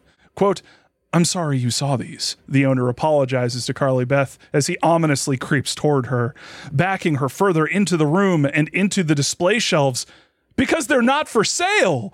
Ah, the classic horror via misunderstanding. Carly Beth proceeds to beg the owner to buy the Green Goblin mask for an entire page, causing the man to give up out of exhaustion as Carly Beth shoves $30 into his hand. You'll be sorry, he says, as Carly Beth Naruto runs all the way home, determined to make Noah her first victim. I would like to say the green comma goblin mask. The- No, the- I would I would like to say the green erase the com. This is us acting out our Google Docs moment here. you are adding a comment and I am erasing that shit because that's what I was referencing before. This mask in the fucking haunted mask TV show and on the cover, dead fucking ringer for the green go- uh, the green goblin mask from the original Sam Raimi Spider-Man movie. I can't unsee it. They're the same fucking thing. I mean, and and But but we call it the green Googler though. Oh yes, yes. the green goblin. Um, that the green Googler just makes me think of someone just gr- like their their skin has been tinted green and they're just on a computer on Google.com. We're the green Googler. I tell you, I bought I bought that candle. I bought that that goblin goo candle because I Yeah, did. yeah, yeah, yeah, I yeah, did yeah, buy yeah. that. Yeah. You bought that? Yeah, yeah. Uh, uh, the one that I thought that you could eat when I first Yeah. saw oh, it. Oh yeah, I've got it. It smells like candied apples. Um, this is the network censor. We will not be talking about goblin goo. Thank you, thank you very much. We I'm won't. not- we won't. The goo is unspecified. Maybe he owns it. oh my god, maybe. Oh, it's a combination of all goblin goo that could possibly come out of a goblin. It's a mystery. Maybe he just owns the goo. It's Goblin's possessive goo. Anyway, what you're saying, what you're telling me is that Carly Beth uh, should at some point have been like, "Together we could rule this city, Catwoman." yes. Yes, absolutely. Chapter 10. Carly Beth gets home to find Noah listening to, quote, an old heavy metal song in his room hmm. as he puts on his Halloween costume, which turns out to be a giant cockroach. Now, Mario, okay, does that not make this child a freak? okay, yes. Children should not. That's yes. Okay, all right. I'll grant you. Also, can we talk can we talk real quick about what what what was he listening to? An old heavy metal That's cool. He's cool. He's cool. He's Cool. Is it like Led Zeppelin or something? Oh, maybe a little Ozzy Osbourne action. Yeah, maybe something. Uh, fairies wear flip flops. I was gonna say, was it fairies wear boots? I bet. Mm-hmm, Yeah, I bet yeah. it was fairy, fairies wear boots. Yeah. I like flip flops. so Carly Beth dons the mask that is haunted, which she describes as t- as tight and feeling warm inside. No comment. She calls out to Noah, and one of the coolest things about this mask is revealed. It's got a voice changer inside. So Carly Beth now sounds, quote, gruff and low, unquote. She completely fucks with Noah, and he basically shits himself screaming for his mom. Carly Beth reveals herself by pointing out to Noah that she hasn't changed her clothes, saying, Don't you recognize my jeans, my sweater? It's me, you idiot. You fucking dumbass. She then attempts to take off the mask, but it won't come off. Chapter 11 The mask comes off with a little bit more effort. Never mind. Noah wants to try on the mask, but Carly Beth's late for trick or treating. She goes to her room and brainstorms the rest of her costume. Uh, can I? I'd like to interject something in this chapter. Go for it. We'll we'll we'll we'll Whoa, whoa, talk whoa. about it now. We'll put a pin in it. We'll bring it up in the show. Okay. At this point, Noah mentions that the thing that was scariest about the costume Yes. was the voice that Carly Beth was doing. Ah, yes. And uh, I think this is a pretty critical element to the story as it is written is that when Carly Beth has the mask on and is in full fucking freak mode, she is doing a voice that she is not normally capable of doing. Like we're we're joking about it being the Batman voice, but to me what that means is like this is like either not a human sounding voice or the voice of clearly not an 11 year old girl. Right. It, yes. It, it, I think like what you're probably hearing in your mind is the pretty classic and very, very easy to process like demon voice where it's the lower pitch and the, and a higher pitched up version at the same time or three pitches. Yeah, sure. You, you, you all know what that sounds like. Mm. And they could have very easily done it in the show, but we'll get to it. Yeah, and uh, they the interesting thing about the um, uh, book on tape version is that they do what you think should be done here. Yeah, uh, yeah. Uh, before my TV broke, I did notice that. Noah was standing in front of the mirror, adjusting the two long cockroach feelers above his head. Noah, I'm coming for you, Carly Beth called. To her surprise, her voice came out gruff and low. It wasn't her voice at all. Huh? Startled, Noah spun around. Noah, I've got you. So yeah, I'll just say that um, the the per- uh, the person who r- narrated the book on tape, uh, Georgianne Mar- Marie, uh, does a fantastic job. Like uh, in a lot of ways, um, like just does an amazing job with not only with Noah's voice and uh, characters are you know um, sounding the way that you would expect, but also with the um, demon voice that's coming out of the mask. She she does a fantastic job. It, it she did a really really good job, and I wish that they had consulted her for the TV show, but whatever, we'll get to it. Also, another thing that's interesting about um, that that we should maybe point out here is that when uh, uh, Carly Beth has the mask on, her voice is the demon voice. Yeah. It, like she doesn't have control over it.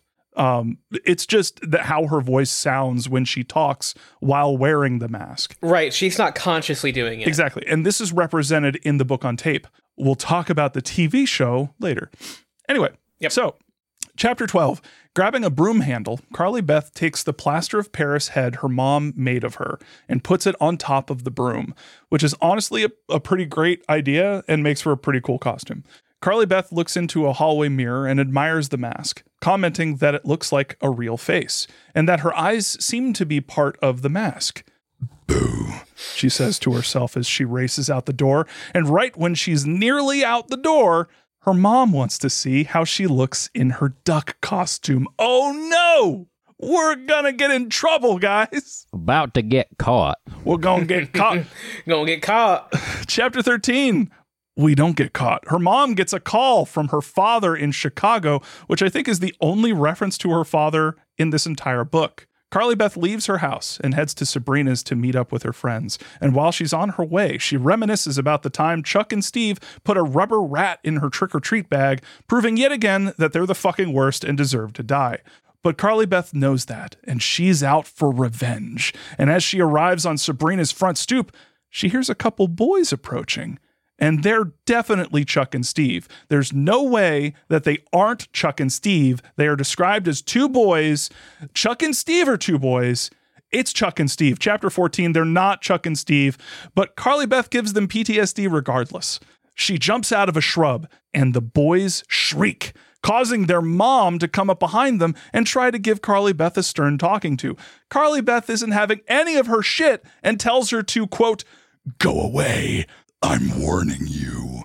The lady is simply appalled at this kid's behavior and wants to talk to her parents. Meanwhile, Carly Beth is literally contemplating murdering her. I can't stress this enough. Carly Beth is going to kill her. like the, the the way that she is uh, describing her thought process, she is like, "I'm going to rip this fucking lady apart. I'm going to rip her apart." And so it's probably a good idea to take a little moment here and kind of highlight the fact that this mask is changing Carly Beth. Like this is there's some interesting stuff that's going on here because it's it's simultaneously like cool that she's like sort of allowed to act out sort of her more like darker thoughts or Mhm. uh, but at the same time it's like you can kind of hear her thought process getting pushed further into her subconscious and uh, sh- or everything that she's doing is like more animalistic and she's acting out every like primal like urge you know Mhm. It- it's it's Mhm. kind of neat because yeah it, it's just neat i like it I I would say it's more than kind of neat. I'd say this is neat. I'd say this is a pretty cool idea. Yeah. I'd say this is female empowerment. you don't like where it's going, then get off the train, boys.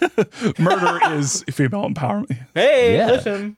It- well, l- l- more The Greeks specifically, thought so. the, mur- the murder of Chuck and Steve is female Mhm. empowerment. I will say that. I think that the murder of Chuck and Steve is justice. yes, Agreed. Agreed. Uh, if Chuck and Steve got killed in this book, I I legitimately wouldn't. Uh, that'd be fine. I wouldn't bat an eye. Chapter 15. The two boys convince their mom to leave this unhinged lunatic alone because they'd rather get candy than become dead. Just as Carly Beth becomes fully jokerfied, thinking to herself, yeah, I'm crazy. Crazy, crazy, crazy. Which is amazing. And I think the show did it, but also the, the uh, book on tape does it amazing. Let's go, Mom. Yeah, let's go. She's crazy. Yeah. I'm crazy. Crazy. Crazy. Crazy. Sabrina appears at her door in her Catwoman costume, and things wind down. Her cat space woman costume. Cat space woman, yes, the woman who is a cat, yes. Uh, See, I, I, I did. Was the reference to her being a witch earlier because of Sabrina the teenage witch? Had that come out yet, or is that is maybe I'm reading into that probably. So Sabrina's shocked at Carly Beth's head on a stick, saying that it looks real. Which I don't, has anyone seen Plaster of Paris? It doesn't. it doesn't look real. Especially in the show. Exactly. The show is so fucking good. Oh my god. So uh so Sh- Sabrina says it looks real. Then she reveals to Carly Beth that Chuck and Steve will be late because they're taking Steve's little sister trick or treating. Fucking bullshit. The two girls start down the block and Sabrina starts quizzing Carly Beth on her mask, asking her where she bought it, if her mom made it, if she got it at the new party store, if she can touch it, what is it made of? Is it made of skin? Is it rubber? Why is it so warm? Is it uncomfortable to wear? You know, stuff like that. Anyway, Carly Beth responds very normally by screaming at her friend to shut up, shut up, shut up, grabbing her by the throat with both hands as she starts to choke the life out of her. Fully Joker pilled. yeah. uh, So so. Well, I mean, I guess I could say it here. It also fits with the next chapter, and also the TV show. So we were talking about like uh, giving into animalistic urges, you know, violent impulses and stuff like that. And I want to stress that in this book, as it is written, as it is written, so it shall be, and as R.L. Stine wrote it, it sure sounds as though this is not a joke. This Yes. is this is Carly Beth actively trying to strangle her friend. Another thing to highlight, uh, which it kind of changes in a really weird way for the show. But yes, it, I yes, it, it- you can tell um, in the ne- at the beginning of the next chapter. I make a little joke about it, but uh, in my summary. But no, you can definitely tell that she she like is surprised and shocked at what she is doing, Right. and then tries to like you know be like uh, she plays it off. I actually think that that's uh, something that's said, maybe not uh, verbatim in the in the book, but she definitely tries to like play it off as like a you know oh I, Yeah, oh, yeah, yeah, yeah. So anyway, let, us just get to it. Chapter 16. Sabrina cries out, and Carly Beth immediately realizes how badly she is just fucked up. Falling back on the "it's just a prank, bro" defense, Sabrina lets it slide. It is Halloween after all. The night where Allowed to strangle your friends. the night where your friends can physically assault you, and it's perfectly fine. Yeah. The two then go trick or treating proper, hitting a few houses and scoring some candy, all while Carly Beth fucks with everyone in sight. They then come to a house where the owner's wife insists that they come inside to show her elderly mother their costumes. And on their way out, they're given two green apples. This is absolute bullshit. So Carly yeah, Beth, fuck that. Fuck that. Fuck that. I'm with Carly Beth uh, right here. Like sometimes you gotta, yeah, the you're bringing out the more animalistic things. This is an animalistic urge I'm cool with. Fuck that shit. So Carly Beth takes both her and Sabrina's apples and beams them at the house. Yep. The owner pops. Was that? Crucify Halloween fruit givers. Again, this is fine. Uh, this is justified in my mind. Chuck and Steve and Halloween fruit givers and the toothbrush people, all y'all get on the cross. yeah, so far nothing nothing is wrong with any of her actions except strangling Sabrina. That's the only one I'm going to say is objectively incorrect. Yeah. she strangled Sabrina and in a jokey voice said, Who did that? he knew he, he went too far, so she said, "Who did that?" And he said, "I was the only one who could pull this mask off. I'm not taking the mask off. I've never stood up for anything in my life. I'm taking a stand now." I'm standing up for this mask. Well, it's also like Sabrina mentions it later in the in the book. Uh, like some parents don't let their kids eat like fruit, like uh, can't- Yes. like anything that's not Packaged. packaged. Yeah, Sabrina's parents expressly will not let her eat anything that is not packaged uh, on Halloween. Yeah, and you know, I think. Uh, well, I don't. I don't want to say anything about that because there's a lot of rumors and misinformation about like you know razor blades being in candy and shit like that. Uh, poisoned candy did happen one time. However, yes, it happened one provable time. Yes. Yes, it happened one provable time because the guy poisoned his own family with it. Yes. It wasn't a random person, it was a guy poisoning his family. So If you want to hear more about that, uh, I recommend the the podcast "You're Wrong About." Um, uh, uh, there is an episode that specifically talks about Halloween candy, and it's it's very good. I like that podcast a lot. Uh, so anyway, coming back to our podcast, uh, the owner of the house pops his head out and says, "Hey, what's the big idea?"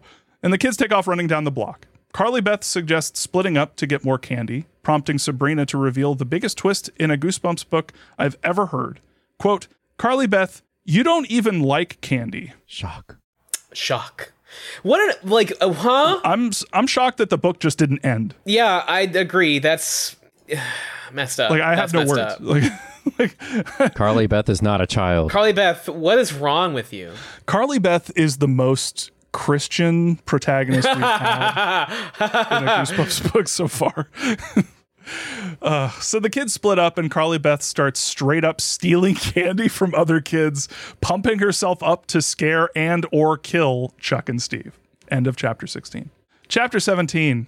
Oh well, wouldn't you know? Chuck and Steve are here now. Surprise. Liter- I think the chapter begins with with like uh, five minutes later. Chuck and Steve were walking down the road. we didn't have anything to do in the the rest of the book for that point. This is like, eh, eh. Uh, This entire chapter, all two pages worth, is just Carly Beth continuing to pump herself up about scaring and or killing Chuck and Steve. gotta get- hey Mario, yeah. Remember when you said the duck costume chapter was the least important chapter of the book? Oh, How does it feel being dead wrong, buddy? I'm the, the sci- I think the science fair is less important than this. Like, I think that spending time in Carly Beth's, Beth's headspace is worth it.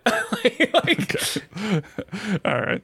I just it, it's so funny to me that it's just like it, it entirely serves to just she's just pumping herself up. She's Yep. just like, Yep. yeah, I'm gonna fucking do I'm gonna fucking do what these I'm gonna guys fucking deserve. get I'm him. gonna fucking do it. I'm gonna get. I'm gonna get him. I'm I'm gonna get him. I'm gonna kill them. They're gonna fucking die. I'm gonna get him. Uh, Brandon, were you saying something? uh, I was just adding to the chorus of I'm gonna kill them. Chapter 18 Carly Beth jumps out of a hedge and screams at the top of her lungs, causing the boys to lose their shit, with Chuck grabbing onto Steve's coat, which I thought was a nice little little touch.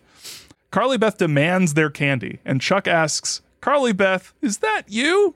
Carly Beth points at the head on her broomstick and says, That's Carly Beth's head. The boys start to calm down and push back against Carly Beth's demands for their candy, but as she lowers the stick head toward the boys, it starts to blink and says, Help me, which isn't a fake out and isn't really explored at all throughout the rest of the book. End of chapter 18.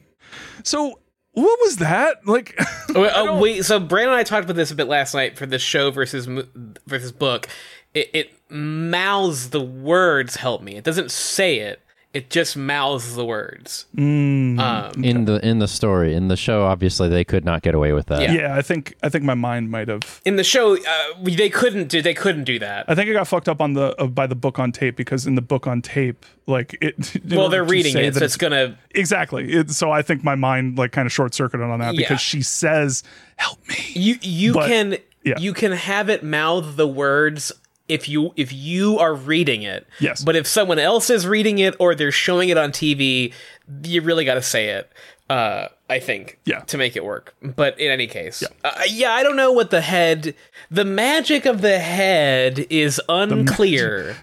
The magic of the head. like I, the, I the reason why it's confusing is because it says all three of them saw the bobbing head form the silent words "help me," and then Steve cries in the next chapter. It talked, so it, yeah, it it's, is a bit confusing. Pretty, it's kind of confusing. Maybe it, uh, who knows. In any case, what the head is doing, unclear. I mean, obviously, uh, we we'll get into this. I, I've got thoughts on the themes of this book a little bit and, and what it they should be.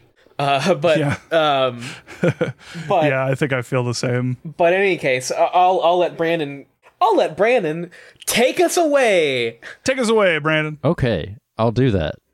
chapter 19. At the beginning of, of chapter 19, we are still on the street with Carly, Beth, and Chuck and Steve. Her head on a stick has mouthed, Help me to Chuck and Steve. It talked, Steve cries, and Steve and Chuck flee in terror. The wind swirls around Carly Beth as she exults in her newfound power, imagining herself leaping into the sky. She had scared those little bastards completely. Good for her. Still not adequate uh, recompense for the worm, though. Yeah. Nope. Uh, Carly Beth briefly reflects on the minor issue that her mannequin head had come to life and begged for help. Uh, she decides it probably didn't happen. She reflects with pleasure about how great it was to revenge herself upon the punks that worminated her sandwich. The wind swirls around Carly Beth as she uh, begins to Naruto Naruto run across the neighborhood. Hey, Bob, Naruto Bob and I. buddy. Yeah, Hey, high yeah, five. I did hear yesterday. Brandon did say there's a there's a big anime energy in this story, and I was like, "What are we talking about?" And now I get it. It's the Naruto run, She does a ton of running through the neighborhood. She basically never stops running and yet once she gets the mask she on. never uses her Sharingan. So No, it's ridiculous. Yeah, uh, there's not a single Rasengan in this entire fucking thing. Water Not even a ball! Kagebunshin, Kagebunshin no Jutsu. It's fucking bullshit.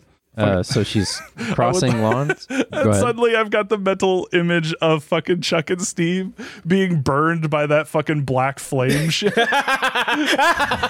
uh, I'm imagining unleashing the dragon of the darkness flame onto uh, Tuck and Steve. Um, also, I'll just say this for for the kids at home: we're recording this on uh, the day after the day after an auspicious moment in the history of anime. The year five reveal on One Piece, uh, the animation, the anime version. Uh, let's all remember this day. Is it was a momentous occasion. Crunchyroll broke. It broke Crunchyroll. definitely. Definitely, definitely not important. The fact that uh, uh, Trump was just uh, uh, That was wasn't yesterday.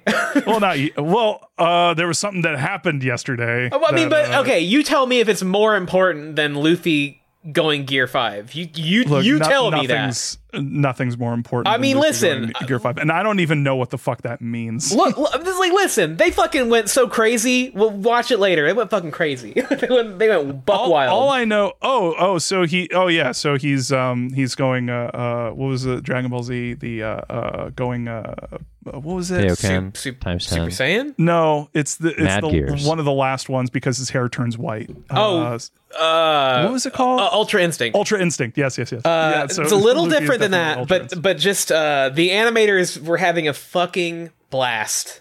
Uh, they went so wild. Also, the like sound effects people put in a ton of like old cartoon sound effects. It's really cool. Actually, Aw, it's genuinely really cool. cool. It's genuinely quite cool. Uh, Oh, that'd be cool if uh, DBZ did the same. Oh, that's Uh, so cool. they also put in some old DBZ sound effects. Like, Oh, fuck yeah. um, uh, anyway, so uh, yeah, the um, uh, so I, I, now I'm just mentally Im- imagining that uh, Carly Beth opened up the gate, opened up the eighth gate, the gate of Gate. death.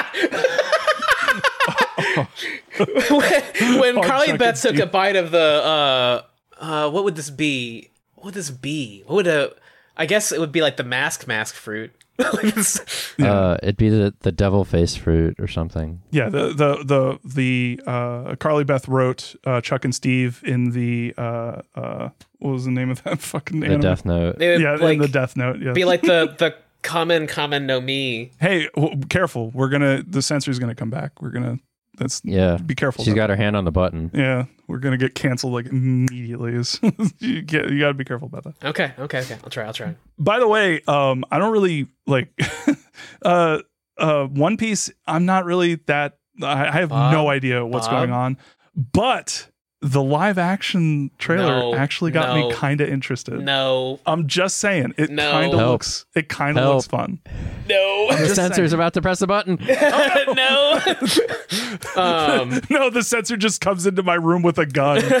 Vicious beeping. Listen, Vicious beeping. people people keep saying they're excited about it and i don't feel it i also think a critical element of one piece that has only that literally comes up in the thing that happened last night is one of those things where if you said this plot point of the series is a major plot point and then said they made a live action one though i would be you you would the person you told it to be like what the fuck what the fuck are they trying to do fucking Who Framed Roger Rabbit? Like what the fuck? Uh, it's ah. You should read One Piece. Uh, you should read One Piece. Anyway. Potter. That's what I was kind of saying. Is that the the live action thing got me kind of interested in like maybe reading it or something. I don't know. I'm already doing so many fucking. Uh, I'm already doing um One Punch Man. I'm already doing uh, My Hero Academia. We can't have a One Piece podcast. There are already too I many also- of those. there are already too many of those. I also just finished a, a recap of uh, all of uh, what was the name of that one Invincible. Oh, Invinci- not an anime. Invincible. Okay. Not a man. Not a, well. Um, but yeah, not an anime. More like a like a traditional. a, a Western cartoon adaptation Yeah, of a yeah, yeah. comic book, which has a, a budget actually. Yeah. Which, by the way, that uh don't recommend it. It's it's fucking. Oh God. Well, you don't Robert recommend Kirkman. Invincible? Yeah, Kirkman's writing is like such. He he's so edgy. He's so But, like but Mario, edgelord. we're the Walking Dead. Don't you realize Yeah, that? Yeah. Don't you realize that? It's so deep. I hurt my eyes rolling them so hard when I read that. Uh, I, I I legitimately quit. Like I was. this is fucking stupid. Yeah, yeah, yeah. Yeah. Anyway, that's anime for you. Going back to Carly Beth, who has just get, attained the powers of the devil fruit. Last time on Urei no Masku. Well, would it be? too fucking would it, or would it goddammit, be like? man. I think it would be cursed mask, realistically, right? Like, I would think it would be Ghost Mask. I think it would be cursed uh, in in Chinese. It's cursed mask. I think in one of the in one of the countries it is cursed mask. Although this did not get a Jap- Jap- Japan Japan release, which is fucking wild. yeah. I was looking for the cover earlier. It's like, did they just leave it out? Like, how did this one not get poured over? uh, who knows? Very strange. Noro Wadeta mask. Yeah, that's that was, that's what I was thinking it would be. you can not mask. Don't don't mask this. Don't mask this. Um, I'm playing the Don't- Neon don't- Genesis Evangelion theme right now. Don't clasp this mask. uh, so Carly Beth begins to Naruto run through the neighborhood. It is anime. She is crossing lawns, jumping over hedges. A thousand pumpkin smiles look out from the porches she passes, and twice times a thousand fresh cut eyes glare and wink and blink at the feral monster child. She stops as her breath gives out. oh, got a guest appearance from Ray Bradbury coming in. Yeah. little little Ray Bradbury, little Ray B. Uh, she stops at as her breath gives out. As she recovers her breath, a hand grabs her roughly from behind. Classic goosebumps grabber moment. Uh, chapter twenty. It's Sabrina. She scolds Carly Beth, whom she's been looking for for hours. They chat about the night. Carly admits scaring a few kids, and Sabrina affirms that the mask is really gross. Sabrina asks if Carly Beth got a lot of candy and is shocked at the haul. Carly Beth admits that she hit a lot of houses. Sabrina suggests going back to her house and checking out the loot, all in the conspiratorial language of children. Sabrina asks if Carly Beth wants to keep trick or treating, which she refuses. The cold night wind nests in each tree, prowls the sidewalks in invisible treads like unseen cats. But Carly Beth doesn't feel cold at all. Sabrina and Carly pass two small children, one of whom gasps at the sight of the mask. Sabrina asks if Carly Beth encountered Chuck and Steve, for whom Sabrina had also been searching all night. Sabrina just looking for everybody tonight. Uh, Carly Beth says she saw the scaredy cats a few minutes ago, that they ran away screaming like babies. Sabrina expresses surprise given how normally they act so tough and says that the pair were looking for Carly Beth to scare her. No surprise. Uh, the pair chat about candy. Sabrina says she wouldn't be allowed to eat anything that isn't wrapped, including the fruit. Along with Chuck and Steve, as we've said before, crucify people giving out fruit for Halloween. It's Halloween, everybody. I doubt anyone listening to this podcast or my cohorts would disagree. Nope. no, it's Halloween, No. everybody. As established, if you give out uh, fruit for Halloween, uh, straight up the crucifix with you. You deserve death. Yeah, I'm sorry, but them's the rules. That's that's. I hate to tell you that there's that's just the facts. Like That's just morality. We have to uphold some standards in society. I hate to point out the breaks, but them's them. them's them, them is them's is the breaks. That's those. no fooling. So they reach Sabrina's house and pour out their haul on the living room rug. Carly Beth picks up a jawbreaker from her pile, declaims her hatred of the candy orb, and tosses it into Sabrina's pile. But jawbreakers don't usually come in wrappers. Plot hole ding. yeah, this is the this is the work that this is the true work that us media connoisseurs need to be doing is pointing out every little uh, inconsistency that doesn't make a difference. Indeed. Mm-hmm, mm-hmm. Anyone who uh, says otherwise is just jealous. Ding. Yeah, Indeed. Indeed ding. I'm going to before this is all completely done, I'm going to say ding and do the demon vocal processing on it to show how easy it would have been for the show to do it. sure. All right. So uh, Sabrina takes off her mask and mentions that Carly Beth must be boiling under hers. Carly Beth reaches up to tuck at the ears, uh, tug at the ears, I should say. Ouch! cries Carly Beth. The mask doesn't budge. She tries the top of the head, the cheeks. No good. Sabrina asks what's wrong, and Carly Beth says the mask won't come off. Chapter 21. Sabrina tells Carly Beth to cut it out. Carly Beth reaffirms in a panic that she's serious. The mask is stuck to her skin. Sabrina jokes that they will have to call the fire department. Carly Beth tries with all her strength to pull it off, but it won't budge. She's just going to have to live a really interesting life, I guess. uh, the two keep pulling at the mask without success. Sabrina suggests cutting it off, which Carly Beth vetoes. Sabrina says they'll give one more try before getting out the scissors. Sabrina tries to reach underneath the mask at the neck, but pulls away in horror. There's no bottom to the mask. The mask had become Carly Beth's face. Chapter 22. Carly Beth shouts, These aren't my eyes! My eyes don't look like that! Inflicting psychic damage on Sabrina. Where am I, Sabrina? I think this It is isn't great. By the me way, in there. I think this is amazing. Yeah. this is This- this, yeah, this part is great. kicks ass. Yes, this is legitimately, and I've said it before. I think on the first episode of You Can't Scare Me, but uh, yeah, no, this fed into a lifelong fear that I had of putting masks on as a kid because it just it like kind of created it because it was not only just like a like a gross thing, but also a like what if I can't get it off? And did you all know that this entire book was uh, inspired by uh, Matthew Stine, uh, R.L. Stine's son, getting a mask stuck on his face. Well. Oh, damn. Well. Yeah. Huh. It really just is that simple, huh? Like Also, if you haven't uh, had, uh, you know, uh, the, I've had a issue when uh, when I was a kid. That's uh, probably another reason why I was fa- afraid of it. Of uh, getting a mask. I had a mask that w- would not come off. It was like I, I think sweat had caused it to like suck onto my onto my head, which is one of the things that I had a visceral reaction in the show. We'll get to it. There's a scene where something like happens that implies like a sort of suction like thing to your face.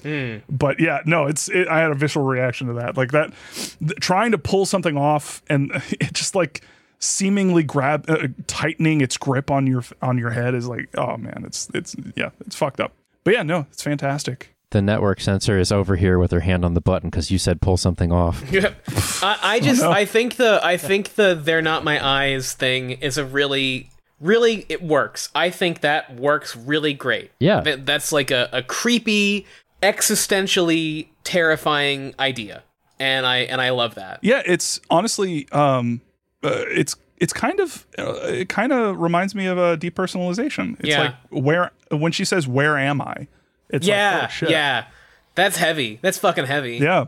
Yeah, then there are there are themes that we're going to get to that there that kind of stem that kind of uh, bleed out from this sort of notion. Yeah. But also before we go further, I did also want to say that another aspect of this book is based on real life and that was when R.L. Stine got a duck costume for real when he was a kid. Amazing. So he yeah. And, and then he crucified his parents. yes. It says uh, Stine's child, uh, a similar event in Stine's, child, Stine's childhood where he opened a gift only to find himself disappointed by the duck costume he found inside. Take the R.L. Stine challenge. get get uh, ducked. Get ducked. Uh, he a real mother ducker.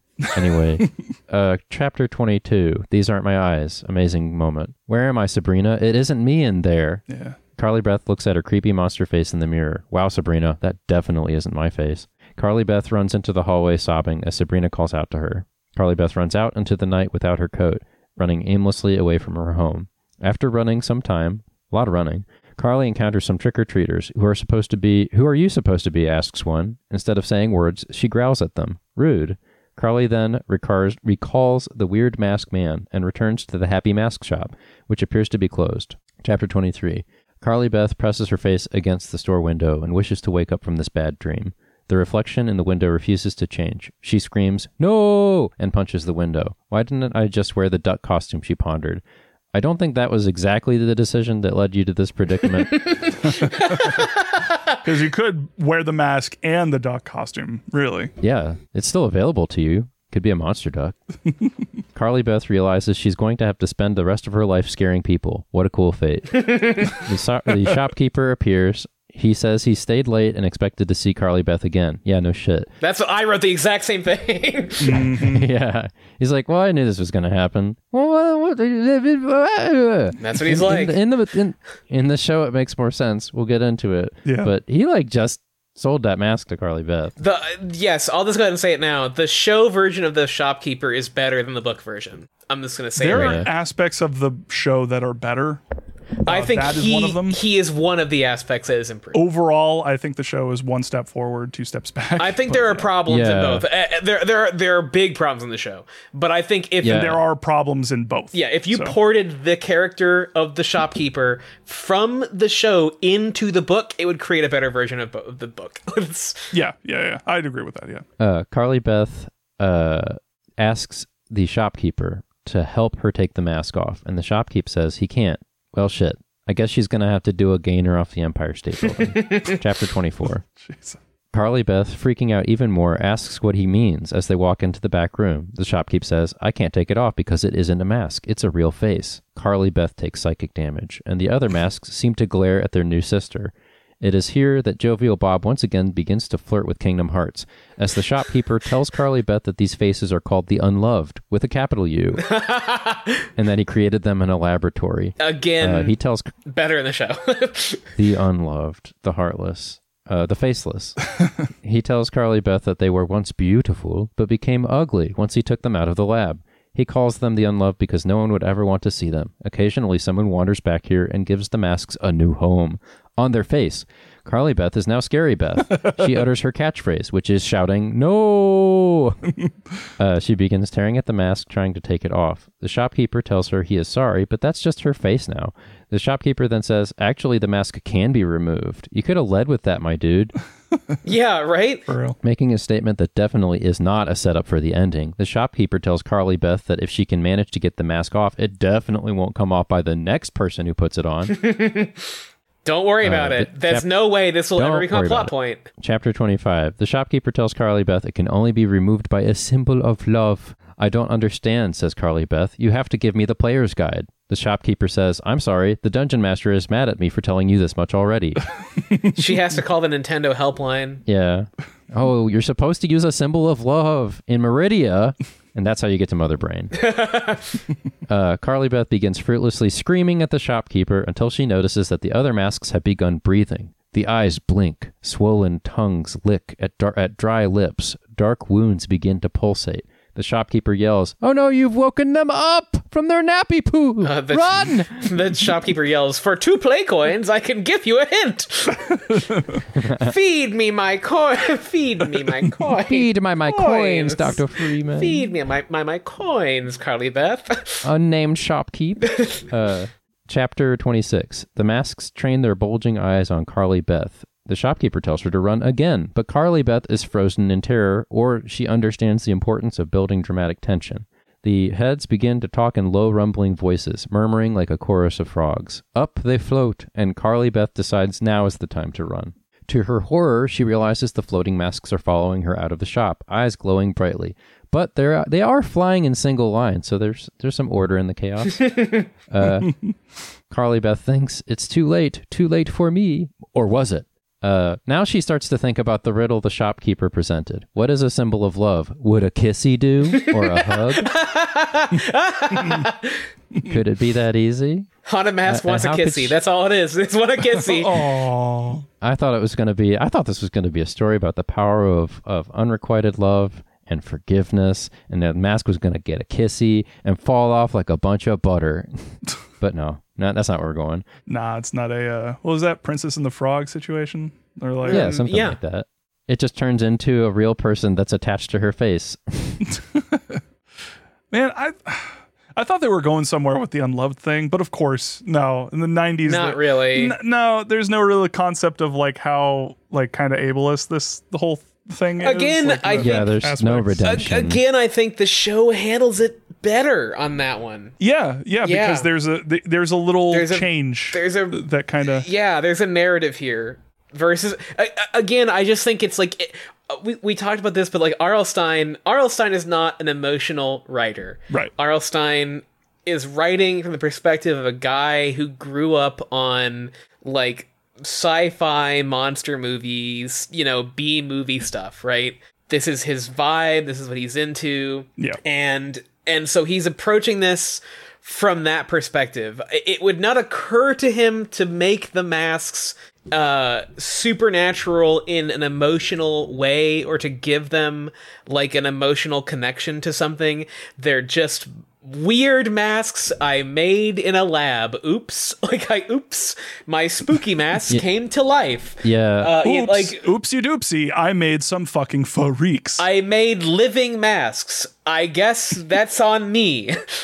like yeah, I don't think R.L. Stine thought through the implications of the goal being to banish the weirdos to the freak closet. Yeah, to send them to the fucking freak dimension. yeah, kind of had a little, uh, kind of a yeah, a little. Uh, I recoiled a little bit at the the unloved thing, and then the, Yeah, like, yeah. There's there's specifically a line about like, oh yeah, they're they're um uh deformed. Yeah, Deformed. Yeah, I was really worried when the uh, the mask shop guy had had he has like stuff on his face, and I was like, oh my god, are we gonna lean more into this? It, it's not that. It, it actually isn't like that, but uh, we will talk about it. Yeah, weirdly enough, R.L. Stine seems to have more compassion for uh, people with uh, physical deformities than fat people Or deaf people. or deaf people. Oh man, I'm so excited to see how he changes these stories for like the new, like altered versions uh, that he's working on, Oh yeah. and to like you know remove all of the the, the bad stuff. like Get the skung. I mean, he was a, a product of the time. I mean, like Oh, yeah. definitely. Uh, we didn't talk about it before, I don't think, but like punching down on fat people was almost perceived to be like in their interest. It's not. But like this kind of soft ableism, that's just a thing that changes over time. Yeah. And like stuff that he, wrote, I'm sure like now he's reading this like, oh, ooh, uh, I don't like the way that this is hitting me. weirdly and uh, interestingly enough like he could simply fix it by taking the the change that was made for the show and plopping it into the into the book anyway Yes. So she's so uh, Carly Beth is pondering what could possibly be a symbol of love. How could she banish the unloved back to the realm of darkness from Kingdom Hearts? Carly Beth rolls a 20 on her intelligence check and just realizes that the sculpted plaster of Paris head probably counts as a symbol of love, as her mom had said as much out loud. uh, Carly Beth had dropped it somewhere in the neighborhood but can't remember where. She begins running around to find her head, her arms out behind her, running with the wind like Naruto. or Boruto Or Berto. Or- or Boruto. Bort. Bor B- Bert. fucking Bort god damn it Uh, eventually, she recognizes a hedge, but oh no, the head is gone. Well, I guess it's back to doing gainers off the Empire State Building. Chapter 27. Oh, no, there's the head. yeah it's under the under Yeah, it, yeah. like, went to the other bush I guess uh, oh, the wind blew That's some- the plaster of Paris head That's some away. real R.L. Stine writing right there. That's some skunk. like the cliffhanger is I couldn't find it. and then Yeah. the beginning of the next chapter is i found it yeah, yeah, yeah, yeah. yeah, just a little goosebumps. That classic jovial. Bob action. Yeah. Maybe the wind moved it there, she thinks. Uh, she picks it up and waves at it at the spooky floating mass, screaming, This is a symbol of love! Go away! The DM told me this would work! uh, this would be a fun time for the residents of this house to look out their front window. the uh, masks surround, laugh, and surround Carly Beth, eager to swallow her up. That's that's something R.L. Stine says they're going to do. Now, it's not clear if that's actually the case. It's it's pretty hard to imagine what they were going to actually do since she already has the mask on. Are they going to like go on her more? Are there going to be five masks on her head? Are they going to be like feeding off her life force? When I was a kid, I thought that that was kind of the threat. I made up a much weirder and uh, scarier concept for myself. For myself, for Uh, me. but we don't know. just a little treat Just for me. Just a little treat. So that's what's going to happen. The faces are going to come over her face, Mm-hmm. and then Hulk's face face is going to make her tear ass through the countryside, uh, running still like Naruto, I imagine. Uh, absolutely Chapter 28 Carly Beth realizes she's toast. Without thinking, she lowers the sculpted head over her own. To her surprise, it fits over her head like a mask. There are no eye holes, so she can't see out. She begins to wonder what the floating heads will do to her. Will I become one of the unloved now? Do I have to be on a shelf forever? Uh, she waits for an attack that never comes. Eventually, she pulls off the sculpted head and realizes the floating heads are gone. For a moment, she sits on the grass, breathing hard. She feels something flap against her neck and realizes she can feel the seam of the mask. She pulls at it, and it comes off easily. You're just a mask, she cries aloud. Get wrecked, you shitty mask. uh, jovial Bob steps in, at, stops in at this point to remind everyone that the mask can only be removed once. Got that? It would be really bad if someone else put it on. Suddenly, Carly Beth felt tired, maybe from spending the last four hours running nonstop. She returns home but stops in her driveway. She wonders if she actually has her old face back. She walks inside to see her brother Noah. Noah begins to scream, Take off that mask! Take it off! You're so ugly! Oh no! Chapter 29. Carly Beth says her catchphrase, No! she runs to a mirror and sees her face is perfectly normal. Once again, we've been duped by the gooster with an end of chapter fake out. uh, this this fake out, by the way, is uh car- is carried off horribly by the show. The sh- oh my god. The show fucks Could this not up have dropped so the ball bad. any harder. Oofa. Uh, the devil child Noah begins to laugh at his bon mot. Carly Beth's mom appears and tells and asks where she had been and why did she not wear the duck costume. Carly Beth tells her it's sort of a long story, but actually starts to tell her mom what happened. Uh, when Noah bursts back into the room wearing the mask, no. The oh, end. you, uh, Carly Beth's gonna sue you. Yeah, I, I, I stole her catchphrase. now I'm the Joker. fully jokerfied. So the thing that I uh, realized just now that I, I totally misunderstood is that uh, I, I thought that the mask could only be removed from uh, once from one person, like sort of. So each time, like each person can only remove it once. Uh, no, I I think, think it was just But I they think just it was it's even hackier than that. Yeah. I think the that the the mask shop guy was just like it's every time it's put on somebody, it's less likely to come off. So if you can manage to get it off this time, this is the last one. the okay? show the show he actually asks how many times in the book there he's just like if you do this this one time it'll never come off again though so like gotcha. I, I feel like there i guess you could say there's a counter maybe it's three times total a person can only put the mask on three times and the third time it's never coming off yeah. like with the like weird other world pre-dead specter from Ghost Next Door. The rules don't really make that much sense if you examine them very much. Like when you think about how the masks originally came off in the first place, uh, from the guy who himself claims to have never been loved. I don't know what kind of symbol of love he got to do it, or if that even matters. But it's best just not to think about it. Yeah. Yeah, and, but even then, if you even if you think about it just a little bit, I mean, it was uh, Carly Beth did take it off like totally without anyone's help. It, it just got a little stuck on her the the first time. So I imagine that the the first time that whoever like put it on, it was pretty easy to take off. But yeah, and maybe it just gets stronger every time. But I don't know. Well, I, I well, actually, no. I was I was confusing it for a moment with the the way that the masks are treated in the book versus the show. Because in the book, the guy made them in a lab. Yeah. In the show, I think we're meant to assume he wore them for a time. Yeah. no, the, in the show, horrible. he specifically says that they're his face. Yeah. yeah and that yeah but but we'll get to that. yeah So, uh, yeah, um, what we all think of uh, uh the haunted mask? Uh, I like a lot of things about it. I think it's a pretty strong kids horror narrative. I like this like the building doom of the mask getting more and more attached. I think that's a pretty uh, visceral and horrifying thing. Uh, there's a couple of good moments like these aren't my eyes. Uh, I really like the weird horror where like for a sec the uh, head on the stick starts to react as though it's Carly Beth and where she's like herself disembodied like she's still Carly Beth in there but parts of her are like outside of her own body. Uh, something taking over you is pretty good.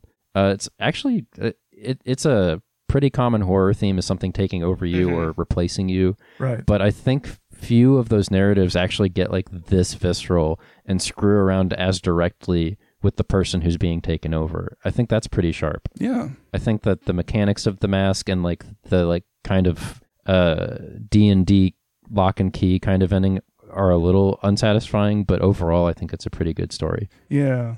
I think um I think one of the things that I, I like so much about this story is the the kind of the theme of just the masks that we wear. Not to not to be too like you know uh, uh, uh, literal uh, about it, but just the the the idea that like you know when you're um, with people th- uh, who care about you and who you care about, you're you're kind of yourself. You know, just like that's uh, the the the person that you are uh, in private is different from the person that you are in public or interfa- interfacing. Especially as a kid, it felt like, at least for me, that there were a lot of like different uh, personalities that you could be that you that you could inhabit um, in different situations, and it it felt I like the way that this story kind of plays with that and really kind of uh, allows uh, for a repressed kid like Carly Beth to just sort of like act out and kind of do her own thing and com- become a completely different person during uh, Halloween and sort of uh, derive enjoyment uh, on like uh, you know just b- being the worst fucking Carly Beth that she can think of.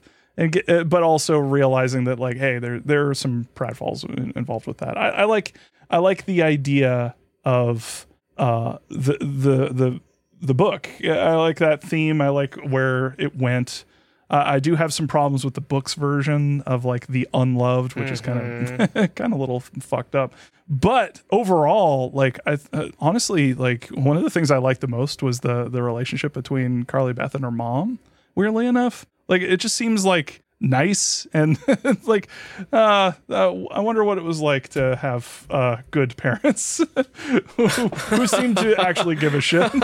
Uh, but yeah no it's it's it's cool. And um yeah i seconding what brandon was talking about like the the i love the idea of uh, it's really really scary to think of something uh, to not realize that something is slowly taking you over and you are changing. And the moment when you realize that you're like slipping down the precipice of change and then having uh, you know being uh, and then reacting to that and trying to you know trying to claw back to uh, what you uh, to normalcy um like yeah that's it's and also the physicality of the the mask actually like sticking to your face. The the the idea when she whenever she puts on uh the mask and it feeling warm I, halloween is fun in a lot of different ways but one of the visceral things that i remember from halloween is putting on those masks especially when um you know it's it, it- you're just running around and it's all like steamy and sweaty in, inside of it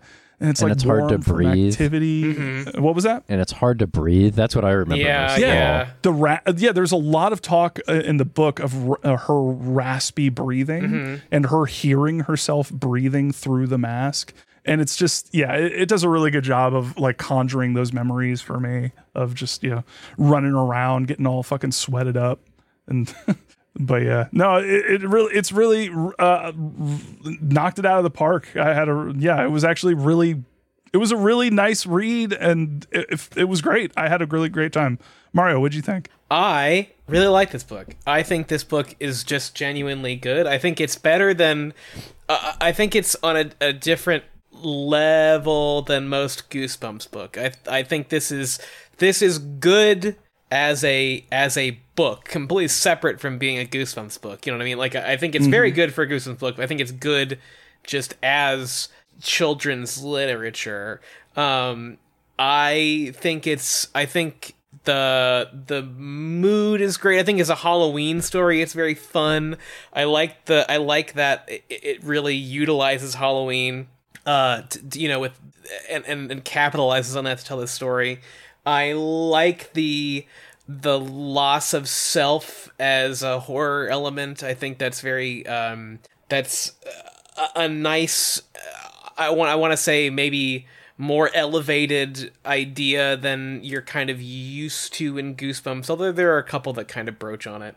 I I like that that the way that Carly Beth is kind of yeah l- like losing herself in these negative emotions and and that kind of thing. Um, I there's stuff I would I would change. We can talk about that a little bit with the show. I think um, that that sort of hit on on themes that I don't know that are, are quite as well captured uh, or as well expressed.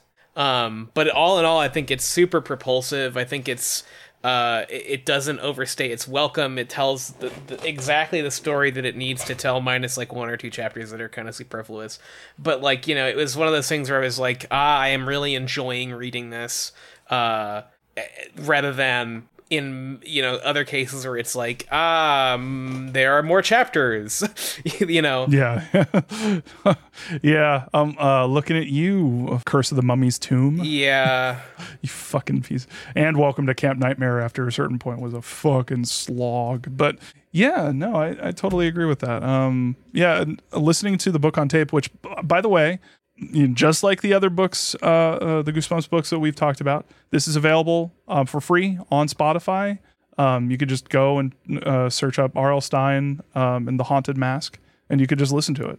And it, I would actually recommend it. It's it's fun. It's a good time. It, I yeah, it's a it's a great. Uh, the voice acting's fantastic too. Like uh, you know, it's a really really good job on that. And but yeah, all right. Uh, with that said, unless anyone has anything else to talk about, let's talk about the show. sure All right, let's get into the show. let's do it Yeah. Uh, I the show. Uh, overall notes for the show. Uh, fucking little goofy, little fucking uh, yeah well, goosebumps more like goof bumps. This this is. I I just want to uh, really quickly note that this is the first episode of the Goosebumps TV show. This is a this is uh, episode one and two of season one. So this, I, I, first off, I, I'm just gonna say it. Uh, I have vivid memories of watching this at my grandpa uh, at my oh i've got place. vivid memories of when i watched this as well like uh, i can remember being at my godmother's house watching it at a like sleepover Yep. yeah yeah I remember seeing it, but not a particular place. it was an event. Yeah. Like I, re- I remember like talking to the kids at school about it. It it was it was really neat and I have a lot of really great memories of it. Probably uh the memory that I forgot uh how do I want to say this? I'm stip- I'm stumbling over my words because I really want to get to R.L. Stine introducing this fucking episode Yes. in one of the craziest ways possible. hello So- R.L. stine i write the goosebumps Hello. the, lit- the little flicker of a smile. Hello, I'm R.L. Stine. I write the Goosebumps books. In a few minutes, you're going to see one of my favorite stories come alive. And the bookend. the bookend the Oh. bookend the bookend is so fucking good. But yeah, uh, so yeah, we're treated to IRL Stein uh, in this at the very beginning. This is RL Stine doing what he is, what he does all the time in the in the book on tapes. Every single episode on for the book on tape versions of uh, Goosebumps is RL Stine going, "Hello, I'm RL Stine." hello i'm R.L. stine yeah it's amazing but now he's doing it in real life. There he is. You can see his you can see his half closed eyes. You can see his his goofy little face. and uh, yeah, he's introducing us to the world of uh, the haunted mask and goosebumps in general. So yeah, did, did anyone have anything to say about this part? i love it i think about it all the time That's- It's so good. it's very charming. My favorite part is when he says, "Viewers beware, you're in for a scare." Yup. And then he and then he sits down and then it cuts. There's like one frame, one little frame where he tries to smile and it falls off of his face. Uh, yeah. It's like instant you'll blink and you'll miss it smile. I think of the way he says Carly Beth, Carly Beth. as if as if the name Carly Beth is scary. Like, Oh God! And then yeah, the masks that he's uh, next to are all goofy, and oh man, we we got to talk about the prop department in this episode. They were, they were, they were. I think they were um, in over their heads. Yeah. Uh, I uh, so from the top down, uh, it does help to know that this was the first episode because there's some things about it. I think that the screenwriter did a good job adapting the story. I think that a lot of the masks and props look good. I think that the uh, director and the audio production staff really dropped the ball. Yes. Making that child like grunt and scream on her own without doing any processing to her voice is probably the worst creative decision in the entire thing. yes. yeah, I mean, let's let's It's- just it's let's just so yeah, let's just say in general, this is a pretty faithful adaptation of the book. There's most events are the same. They drop the science fair completely. No great loss there. Can't say that's a problem. You know. Nope. They keep the worm eating. There's a worm in this. Weirdly enough, they shift it to like after they discover the uh, uh the mask store. so the story doesn't start with the worm eating. It's like they're looking for a pumpkin, and uh, Chuck and Steve are sickos. I Yeah. hope you guys know that They- Chuck and Steve are sickos. They most certainly are. Yes. Absolute sickos. yes, yes, yes. Uh, but Yeah. it was good that they were in the pumpkin patch though, because it's ha- it's a Halloween episode. You got to set the stage. So I think that was like that was one actually pretty good. I think that's a good addition. However, it does make you consider this neighborhood just has a pumpkin patch thing in the middle of it that anyone can go to at any time and get free pumpkins. What the fuck? also, it just occurs to me that Chuck and Steve are absolutely YouTubers before YouTube. Uh, Like, they- yeah, yeah. they would absolutely have a prank YouTube channel. Yep. And that their first prank would be filming Carly Beth getting scared to fucking shit because they actually have a pretty sick uh scare that they they were just lying there waiting for Carly Beth to come over. Uh, so they're they're like they dug holes for themselves where they they have pumpkins on their heads and they're just laying down in the holes waiting for Carly Beth to come over at which point they can get up and like chase her uh, and then cause her to fucking lose her mind. you know, an extremely elaborate and very likely to fail plan. You know, they must have heard her walking towards them and said, "Oh my god, I can't believe that someone would come to this remote patch on this on tonight of all nights." And it's Carly Beth of all people. This is this is amazing. This is the best thing that's ever happened to us. We didn't even have to enlist Sabrina to help her come over this way. We didn't hear her drop some hints that she was going to the pumpkin patch later. We just lied out here on the off chance someone would wander in. What a wonderful day. It's a great Halloween. I love Halloween. It's a great Halloween. Uh but yeah. Um uh, Carly Beth gets scared. Sabrina is kind of cool with it. yeah. Chuck and Steve are sickos. Yep. And Their costumes are dope. their costumes are very good. The shopkeeper gets a front row seat to all of this. Oh, yeah. Oh, is yeah. It's just yeah. he- he's just staring staring out the window, just watching all this happen, and it doesn't come into play later. Like he doesn't feel sorry for her. I don't think like Um, because of this I si- think- situation. Uh, it's unclear because he doesn't acknowledge having seen it. Right. Because she references it to him later, but he doesn't like acknowledge having seen this moment. So ultimately, it doesn't really matter. You know. Yeah, if I was if I was like punching this up, like I would definitely create some connective tissue between that moment and like feeling sorry for Carly Beth and wanting her to get revenge. But like I, I don't know. It doesn't make any sense. Anyway, did you all catch the part where uh, Sabrina reveals, or was it Carly Beth? One of them says that uh, Chuck and Steve pretended to be prowlers Yes. to scare Carly Beth. Yes. So uh yeah, they'd be shot if they were uh alive now and they were kids now and was, they, oh yeah, I'm just pretending to be a burglar. I'm just pretending to be a peeping tom. I'm just no, it's it's all a prank. Just what the fuck, guys? really The ultimate prank would be their funeral. the ultimate prank. oh yeah, right before they get hung. It's, Yeah. we were just kidding. Also, uh, right after that, um, quote, Carly Beth, come on, Carly Beth, quote. Yes. Oh my God. Yeah. She has a wild delivery. That. Yes. Don't be mad, Carly Beth. It's just. You're so scareable, that's all. I am not. Come on, that's not fair. Carly Beth, come on. Oh, I, I, I may be afraid sometimes, but I mean, Yes. Uh, Oh, we gotta. I gotta Uh, give credit. I gotta give credit to Carly Beth's actress. Uh, I think Yes. that she gives a phenomenal performance, particularly because she shouldn't be asked to do the monster voice because obviously she's not gonna be able to do one. But by God, yeah. does she ever try her She little tried. heart out? I mean, she's doing her She tried. her level best. it was unbelievably cruel of the production staff to make her do that because, and this isn't her fault, she sounds like a dog with a cold. Hey, Noah. stay away. No. No. Who are you? Why don't you guess? I mean, she's literally like 12 years old. Like she's just not capable of doing these voices. Like like you know, No. She's just there's no no child would be. Right. So like forcing her to do this feels so wild to me, but anyway, uh anyway, uh the next thing that happens is this is the worm thing.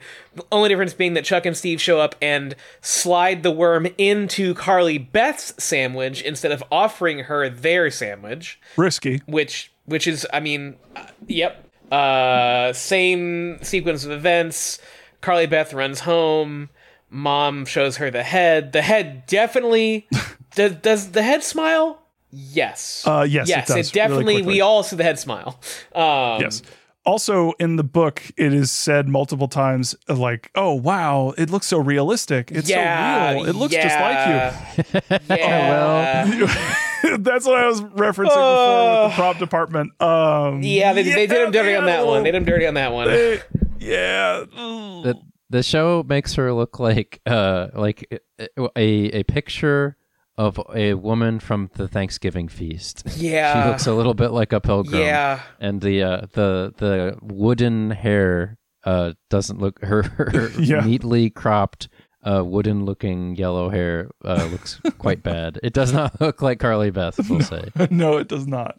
Uh, she looks like one of those um, uh, CPR heads. Like, Yeah. you got to practice CPR on, but with hair.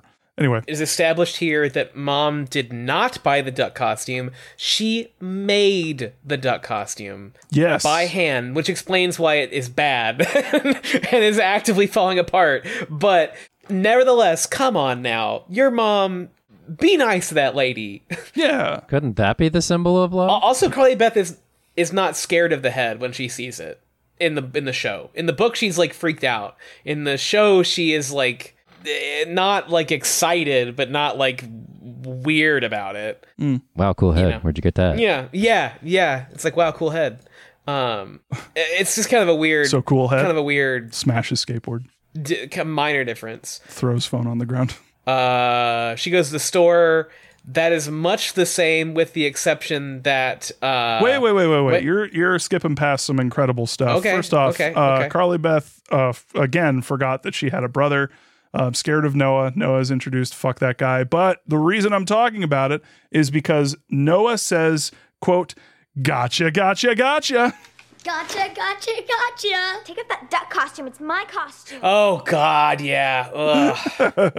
Uh, mirthlessly. He doesn't Go- smile ugh. at all. His this this little child just says "gotcha, gotcha, gotcha" with his voice only, face betraying no happiness. it's fucking insane. Noah is fucking insane. Anyway, was um oh right this uh, the, Carly Beth is terrorized once more after this, correct? Uh, no, no, I can't remember. no. We because we don't have the. There's no science fair, so no. This is this, the the worm is the second time. Okay, so Carly Beth um so when Carly Beth runs back to her home, she is uh, so devastated from being mocked that she cannot read her magazine or her monthly subscription of Friendship Triangle. I don't know if you saw that. Also, she has a poster on her wall that you can read for like a f- like 3 frames before it cuts away, but it's incredible. It's a poster, it's of a toddler with like a, a T-Rex costume on and with the words Toddlosaurus underneath it. Holy shit! It is a giant poster that takes up the majority of one of her walls.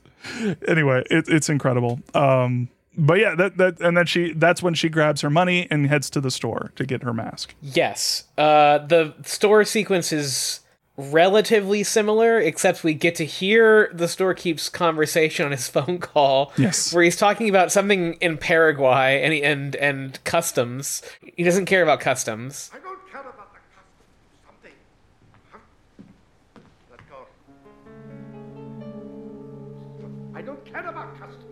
Happy in Paraguay. He does not care about customs. He very vocally does not care about that. Um, No. The Oh, oh, I misheard that. I thought he was saying, I don't care about customers. no, he was talking about customs, like importing from Paraguay. Um, he was talking about social customs. I thought it would be weird for him to be complaining about customers Yeah. when he's got a customer right in front of him. yeah. Um. Uh. He. I don't care about customs. I don't say "excuse me" when I burp. I don't. Fl- I don't flush. I seldom flush. Um. I seldom. I'm the type that seldom flushes. When I need to pee on a podcast, I just let it go. Leave the door wide open. Um. Uh. I'm the type who I- I- seldom flushes. I'm the type turds. that seldom flushes. Um, uh, so uh, Carly Beth once again finds uh, the room with the masks. Now the masks look different in the show. The masks Two of them look straight up like Hellraiser monsters. Yes. One is Yes, yes. clearly the Chatterer from Hellraiser, no question about it, 100%. Oh yeah, with Um, the one with like the the the lips pulled Yep, back. Yeah. that's just the Chatterer.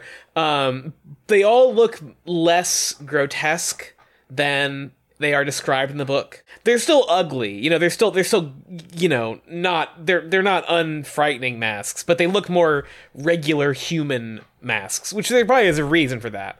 Um, it- which is weird bec- because the only one that isn't is the the, it's the haunted, Green Goblin. It's the Green Goblin mask. yes. Um, but they couldn't change that one. Now I will say the masks all look very good. Particularly the the haunted mask looks great. Yes. Yes. Just It's saying that. fantastic. Yeah, just saying Brandon, that. were you saying something? I suspect that those four masks were probably ones. So they, my guess is the way that this worked is they were trying to commission some shop that could do the haunted mask justice in the Toronto area. So they needed to commission one original mask at least, but they needed others to fill the role. So they probably just got uh that shop to say, hey, did you got any other masks that would fit the bill here that maybe aren't too grotesque? And I don't know if they had worked on the Hellraiser, they were doing some knockoff costumes or whatever. But they were like, yeah, check these out. They picked four, and maybe they even rewrote the masks to have been the shopkeeper's old faces because they look more human. You know what I mean? Um, that seems like those those that set of decisions seems likely to me. The uh, the other major change here is that she doesn't convince the shopkeeper to give her the mask. She just like takes it and throws the money at him. That works better, I think. I think that works like, better. That's an I burst out fucking laughing at the, when she says, "Here's your money," and then throws it. At, I, I think that's a better sequence. yeah, uh, I think the the the show. Uh, I think the book was worried about Carly Beth not being likable or uh, uh, worried about her uh, fucking with her like the the empathy of the reader um, with Carly Beth in order to get her to not just like take the mask and run out. Because honestly, if you're that desperate to scare your friends, like that totally makes sense. the The TV show doesn't really care in that moment, but then like kind of you know uh, second guesses itself, should we say, later on.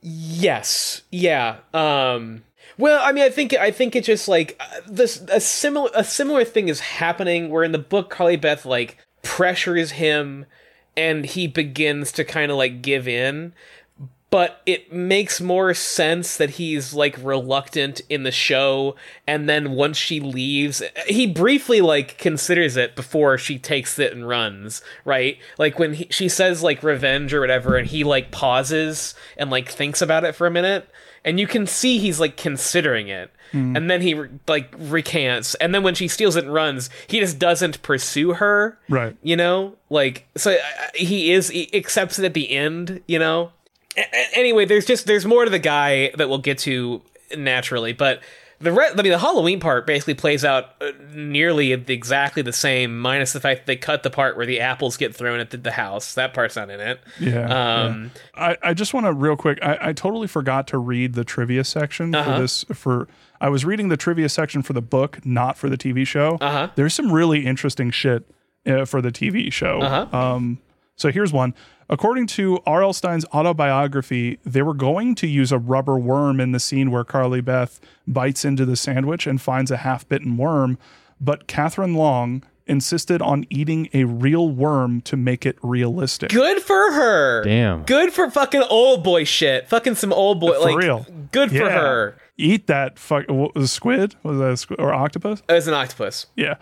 On a separate occasion, R.L. Stein suggested that the scene took 12 takes and 12 worms. Wow. Yeesh. Huh. Fucking good for her.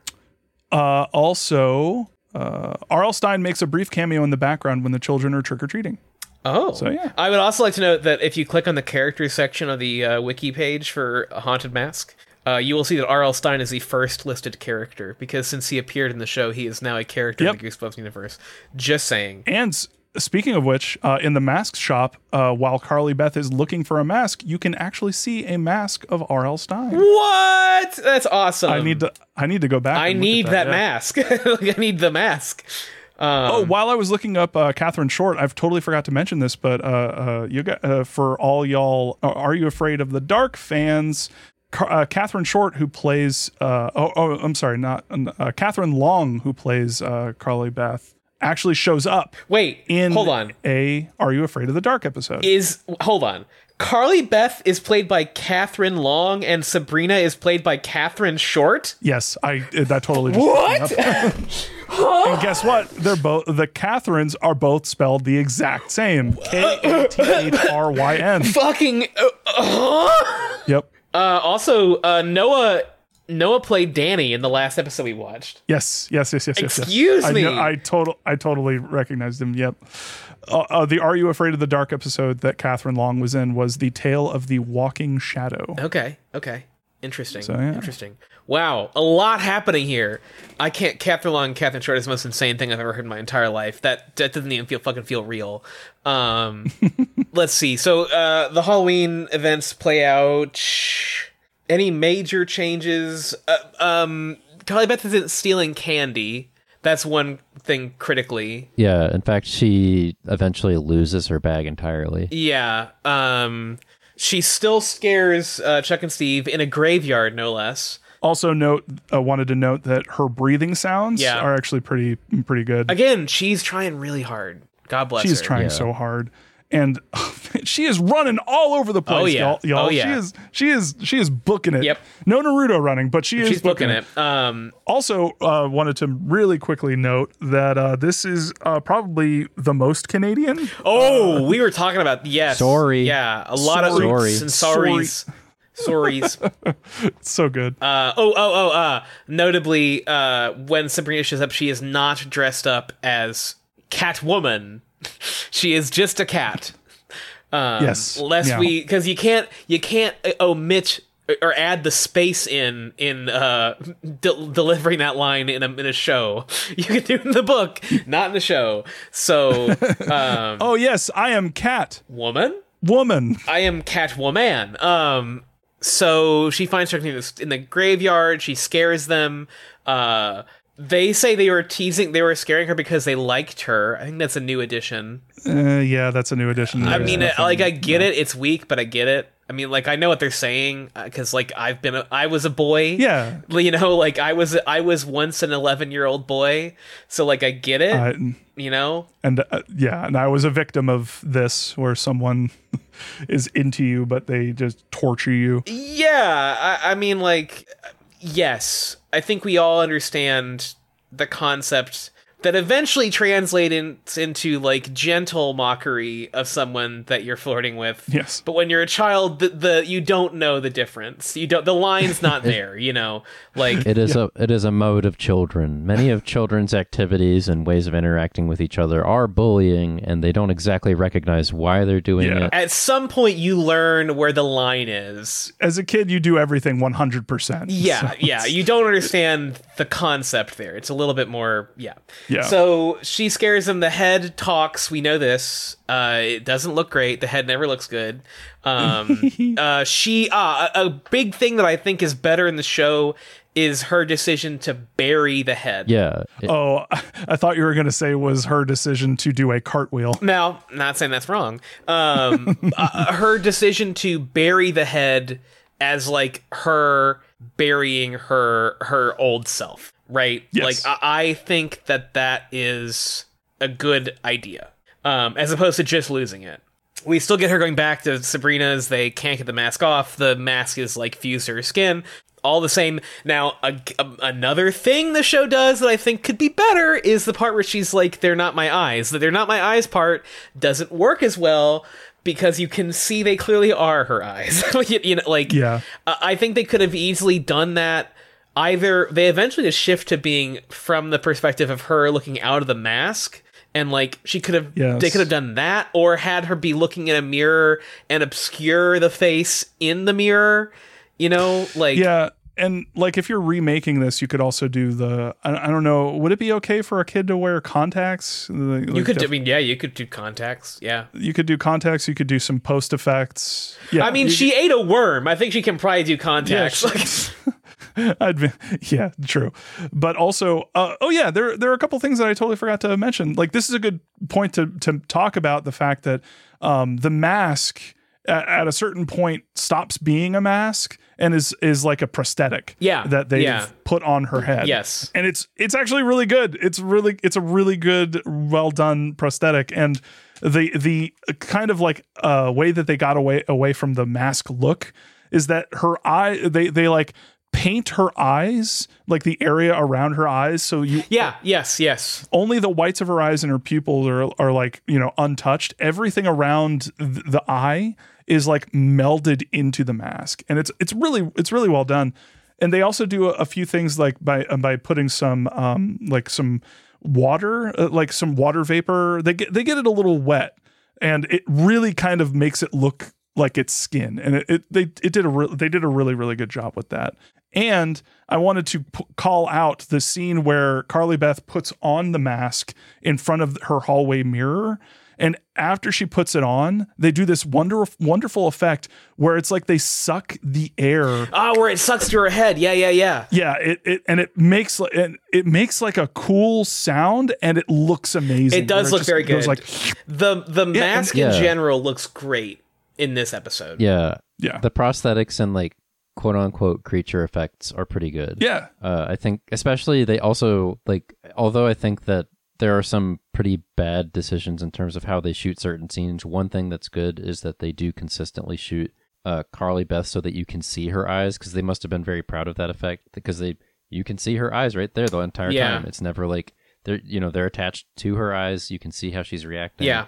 Uh, it looks pretty good. Yeah. So uh the so now we can talk about this. So she returns to the the mask shop um and confronts the store owner. Now I I, I want to stress this part I think is the best thing the show does. Yes. Um the owner explains that the that he is himself in some way deformed that he has a facial deformity or uh, injury or something uh, that he has been using masks to obscure. And indeed, the face that you see him displaying in the show is not his real face. Um, right. But that be- and he says that no, Car- uh, Carly Beth, you cannot see it. yeah, you, you, would- don't would- want to see this. It's worse to see Yeah. this. And he says that the masks that he made, these specific masks, were originally beautiful faces that he was using to hide himself, basically. Uh, but that because of his inner negativity or his, you know, self hatred, uh, the, the, the, the, darker aspects of himself that he grapples with, they all became deformed. They all became monstrous, including the one that he is currently wearing, which is why he has like a facial scar of some kind. Yeah. That like they that no matter what he does, they all become this way. Uh and I think this is a really cool idea. Uh, because it also reflects, of course, and he says it. He says as much. It reflects Carly Beth's own self-loathing, right? That like she does not like who she is. She doesn't like being afraid of people or afraid of things. She wants to be uh, uh, braver and and more exciting than than the version of herself that she's been up to this point. And and he recognizes that, like th- this like this conflict between who you are and who you want to be, and that that's why I think he's he is he didn't stop her after she stole it.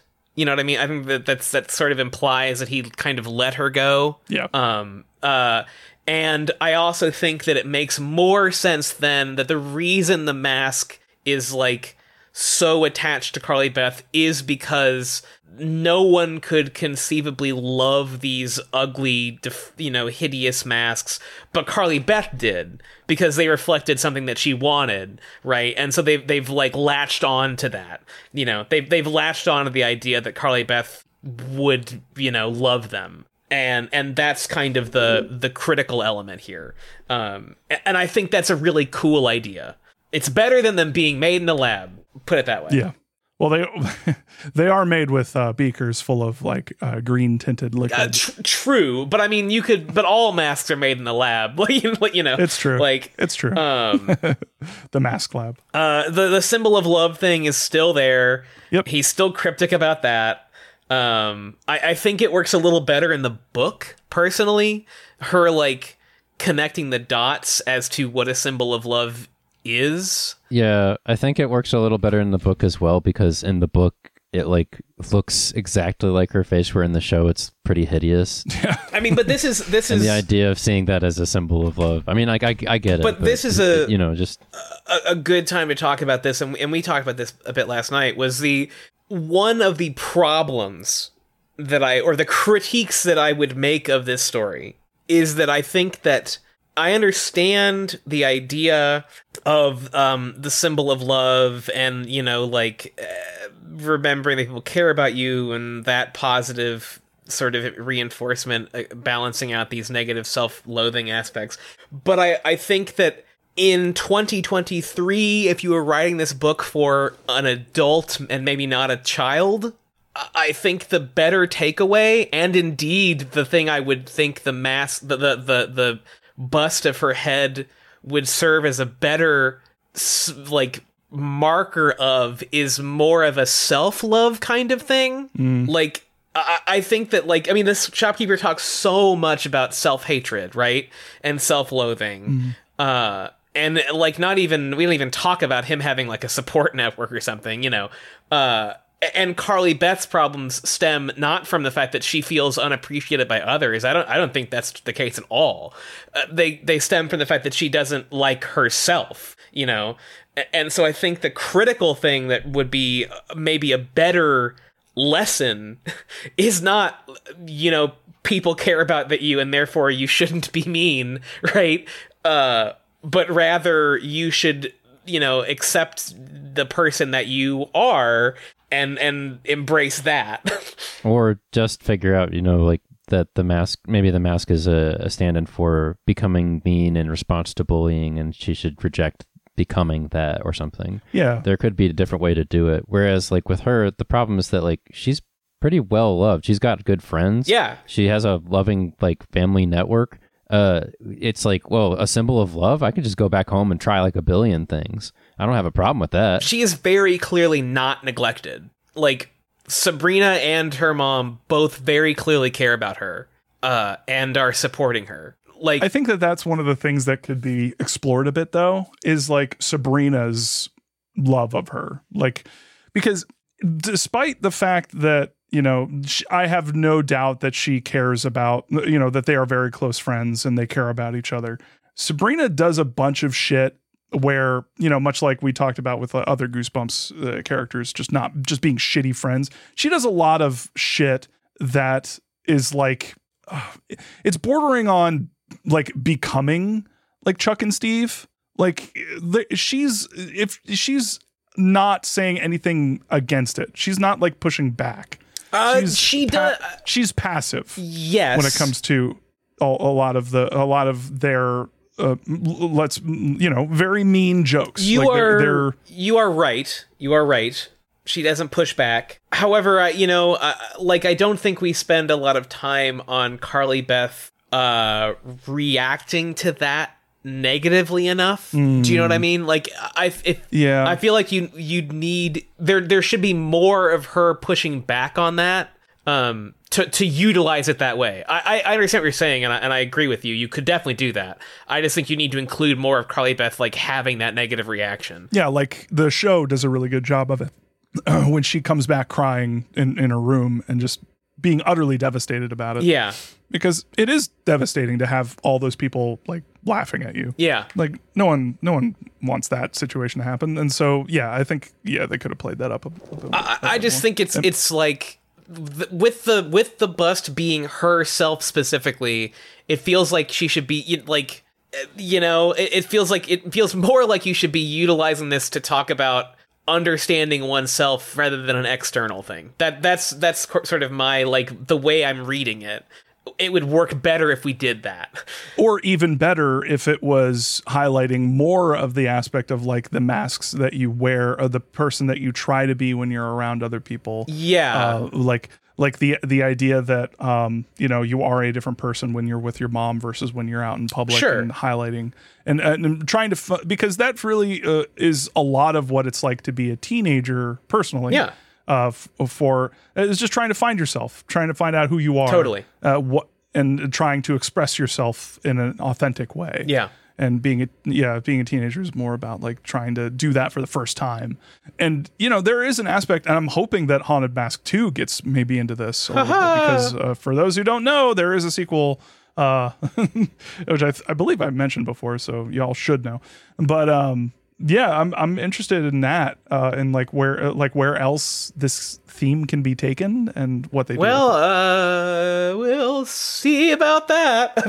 Uh, I uh, the alternative to uh, developing these themes and making something more emotionally resonant would, of course, be to dip even further into the pulp horror stuff and just have it be that she crossed paths with a fucked up mask. Oh no, now she's cursed. What a bad thing to happen. Yeah. Uh, you could do that too. You could run in the opposite direction. you could have no themes, yeah, or no exa- self-examination. Yeah, totally. Uh, yes, yeah. Just Yeah. you could just be a straight horror narrative. Yeah. Yeah, yeah. Especially because like I, it- it feels like Carly Beth has like aside from being tormented by bullies, which is a thing most of us have to deal with, she has like a like a she has friends and a loving family and such, and it seems like it's actually a pretty reasonable thing for a person to say like, I don't like this one aspect of myself that makes me really vulnerable to other people, and I just want to harden my skin a little bit. That seems like a totally normal thing for Oh, a yeah. kid. Yeah, I agree. Like even if it she's not like changing herself for the negative. Like there's all kinds of things that you do to improve yourself or to change an aspect of yourself that's troublesome that aren't necessarily evil. So Yeah. like a, a straight horror narrative would have been completely fine. Like she just says, I'm gonna get back at them. I'm gonna pull a prank on them, see how they like it. And it's not necessarily evil. She just finds a cursed object and then has to deal with it. That'd be fine too. Yeah, that'd be perfectly fine. And also, you could do a little bit of both, where you have her finding the cursed object, doing a prank of her own, having it go too far. And that's the other aspect of this that drives me up the wall. Why weren't like Carly, uh, like uh, uh, Chuck and Steve, like brought into the to the like supernatural aspect? They got a little bit of it with the mask. well. but why don't they get the fucking masks put on them? Oh, Bob, do you do you do you want to know what Haunted Mask Two is about? No. Uh, No, I do well, you might be might be uh Barking up the right tree. yeah Oh. yeah you might be in the neighborhood.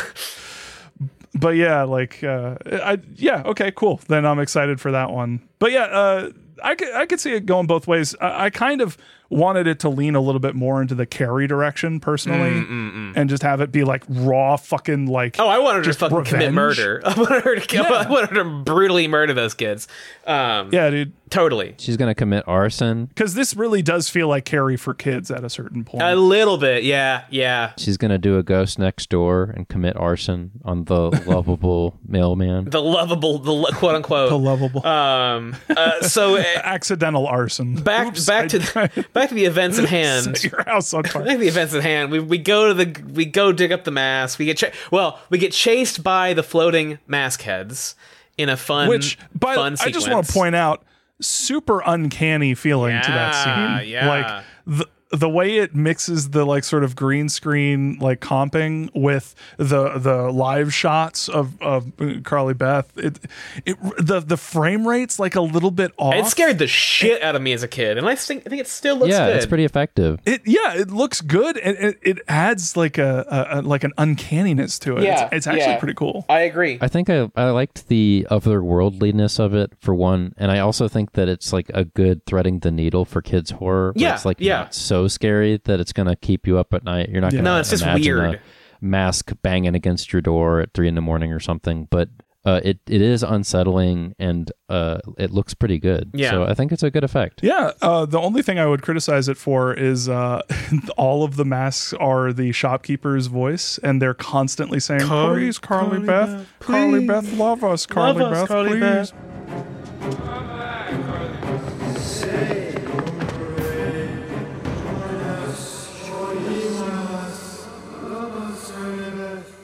Um. Yeah. Yes. I would not have them saying that. Give us all a kissy. Uh, give us a I give us a a kissy. Uh, we all want a kissy. Um. I'm so sad without my kissy. Uh. She goes against a mask in a in a scene that's not as good as the book version. Uh. And just holds it up and it's like, check this shit out. It's a symbol of love, assholes. And they all fuck off. and then she chases the masks with the mask, and they just immediately dart off. Yeah, it's it's super good. Oh shit! No. So then we get we get another where they did this fucking show dirty. They did this adaptation dirty because she comes she takes the mask off. She goes home. Yes. She comes in No. the door. No, no, no. You're you're. I just want to real quick point out. She takes the mask off. Yeah. And throws it on the ground. Yeah. Then she goes home, and in the next scene, she's holding it. Oh, okay. Yes, yes, yes, yes. Fair, fair just enough. Just wanted to highlight that. Fair enough. Just wanted to highlight that. So she takes it off, goes home. We can see her normal human face when she walks in the door. Her brother comes around the corner and is like, "Take that mask off!" Ah! And she like runs to the mirror, like, "Oh my god, is it still on?" No, it's not still on. We can all see that it's not. We saw. Come on. We saw it was your face. It's on. You're on screen right now. Your your human face is visible in camera. Like like A complete a complete failure of direction. That should have been a POV shot coming through the front door. Yes. Yeah. Or like also uh, or or something because like we saw her take it off. anything Yeah, would be better I than what they did. yeah, yeah. Ugh. You'd have to you'd have to to make that work. You'd have to have made her uh, give a POV shot from the moment she takes the mask off. Yes. and that could have worked That too. coulda You could have played that up. Yeah. like she looks down at her own hands holding the mask. And then she goes home, and uh, you see, you just see her from the back or whatever. She walks Yeah. in the front Yeah. door. You could have made that Yeah, work. but easily. you would have had to do it. you would have had to shoot it that way. And they just said, "Ah, fuck it." You could even mimic the the the uh, uh, uh, jump scares or the the cliffhangers from the book, and have her per, her perception be Yeah. that she has like the face on, and so you have for a split second she looks in the mirror and her face is all fucked up. Uh, with uh, some weird combination of the mask and her face, but then uh, she looks again and it's fine. Yeah. and that and that way it's like, oh well, you get the best of both worlds. It, but nothing. No, No, it's it's just, a bad scene. Uh, then we get an amazing sequence where she, you know she tells her mom what happened, blah blah blah, and Noah's off screen, right? And he's like, "Doo doo doo doo doo, I'm a dumb kid," and she's like, "Don't put that mask on, Noah," and he says, "quote." I'm not, and then and then walks immediately out with it on, like split second. He walks like Uh, Noah, don't put on that mask. Don't worry, I won't. Two. Trick or treat! Also, uh, Noah's catchphrase has changed from "gotcha, gotcha, gotcha" to "I gotcha, I gotcha, I gotcha." I gotcha, I gotcha, I gotcha! it's bad. It's a bad. Mm. Oh boy. Who we? Who we? Then we cut to R.L. Stine again, who is uh, who says, "quote That wasn't too scary, was it?" Let's ask my parents, and we cut. We turn to two people who look to be possibly the same age or younger than R.L. Stine Yes, with yes, their yes. hair blown out. and then he Yeah, puts like super gelled. yeah, it's it's been gelled up. Yeah, we cut back to R.L. Stine who displays a cute little smile, and a, a, a half smile for a split second. goodbye. I'm R.L. Stine That was the haunted mask. This mask is haunted. This mask, it was haunted. So yeah, that's that's all. Uh, that's all we got to say on the haunted mask. Unless anyone else has uh, anything else they'd like to talk about. I was thinking about. Well, did you guys think about? Oh yeah, I I, I can see how you could see. Yeah, the uh, it was. Uh, yeah, I definitely. There's, the subtext was there. Yeah. Yeah, yeah. Yeah. I feel like long series of bleeps could have been be- made better if they had long series of bleeps. But I understand why they had long series of bleeps. I'm not putting that in there. It's too fucking long. Alas. Alas. Hey Mario. Yeah. I heard uh I heard you like doing patented reviews of things, especially Goosebumps books. Oh, you want a patented review? a patented review? All right. Well, you may remember, kids at home, that uh, I have a patent review system that I sometimes remember and sometimes don't. Um, but I seem to remember that there are three criteria. One, uh, scariness. I think this book is very scary. I think this is a good. This is like top tier scary children's book, in my opinion. Uh, like it's it's the right kind of scary where like it's not doing something that doesn't exactly work. You know what I mean? Like it's not biting off more than it can chew. It's operating in really like um imaginative ways where you you the reader are able to like you know put some thoughts on a canvas you know what i mean it, it plays it it uh, it plays well in the in the playground of your mind you know um uh so i think this is a 10 out of 10 and it's a 10 out of 10 10 out of 10 point two relatability aka the teen zone I mean, I think this is like extremely relatable. I think that it not maybe not successfully executes on all its themes, but I think this idea of you know wanting to change yourself or being uh, frustrated with aspects of yourself as a kid and indeed as an adult, uh, extremely hella relatable. Uh, so I'm gonna say 10 out of 10. Frankly, 10 out of 10. I mean, maybe Carly Beth is a little bit uh, exaggerated for effect, but you know, think she's relatable. I, I I like her as protagonist. I get it. I get it. Um, and then uh, the uh, last point was the goosebumps factor, aka the Stineness of this book. And frankly, it's like a two out of ten. It is not a very goosebumpy book, to be honest. You know what I mean? Like in the things that we think of as as classic goosebumps hallmarks, right? Bullshit? Yeah, bullshit. Uh, b- bullshit. Um, it's pretty light on bullshit. I mean, there are two bad chapters, so we'll go with that. Okay, there's your two. And I mean, it does have all the cliffhangers of a typical Goosebumps book, or if a, a couple, but they actually work in the narrative, so I can't discredit it for that. Um, I, I think that I'll give it a two for the two chapters that are superfluous. And that's my review. Nice. It's good. It's a good book. It's like a good dog. It's good. It's, like, it's exactly like a good dog. Good job. Good job, R.L. Stine, who I who is my dog. That's the name of my dog now. I will agree with Mario. Uh, ten out of ten. Uh, that's my review. Uh, sticking to it. I did not realize that Ghost Next Door uh, was going to be so good. Yeah. That the Haunted Mask was going to be just as good, if not better. Mm-hmm. So honestly, the Haunted Mask was so good that it, it might be fucking with my my rating system. I might have to I might have to like knock everything down by 0.5 or something. Uh, yeah, I, I, think I like Haunted Mask more than Ghost Next Door. I do, I do, I do like it more than Ghost Next Door. Yes, yes. I, But I'm they're just, both equally I'm just glad to know the book that I thought was great is great. Oh yeah, like I'm super satisfied with the fact that the goo the Goosebumps The book- Goose, the Goose bumps it, it- book the the quintessential Goosebumps book is actually Is good. fucking good. Like Uh, I'm I'm super happy with that. Brandon, what do you think? My review, uh, my patented review system is uh, We've got how- two Whoa, patented fuck. review systems. Yeah, from the kid's perspective and the adult's perspective. I'll start Okay. with the adult's perspective. I'm gonna put that. I think I'm actually gonna put that in the uh the the format. I'm gonna say There's two patented patented- reviews. Yeah. So from the adult's perspective, I think it gets it, it scores a little worse, mostly because while I like many aspects of it still, and I think like the horror elements are great. I love the uh, these aren't my eyes. That's Yeah. that rules. yeah, Uh, dope as hell. the uh, everything about the cursed object is cool. We love masks not coming off of people. We love becoming something you're not. I especially love the weird horror of the bust uh becoming her somehow. Yeah. That like part of her is occupying an inanimate object that she can see and uh how fucked up that would be for everybody. Yeah. I think that's all very effective.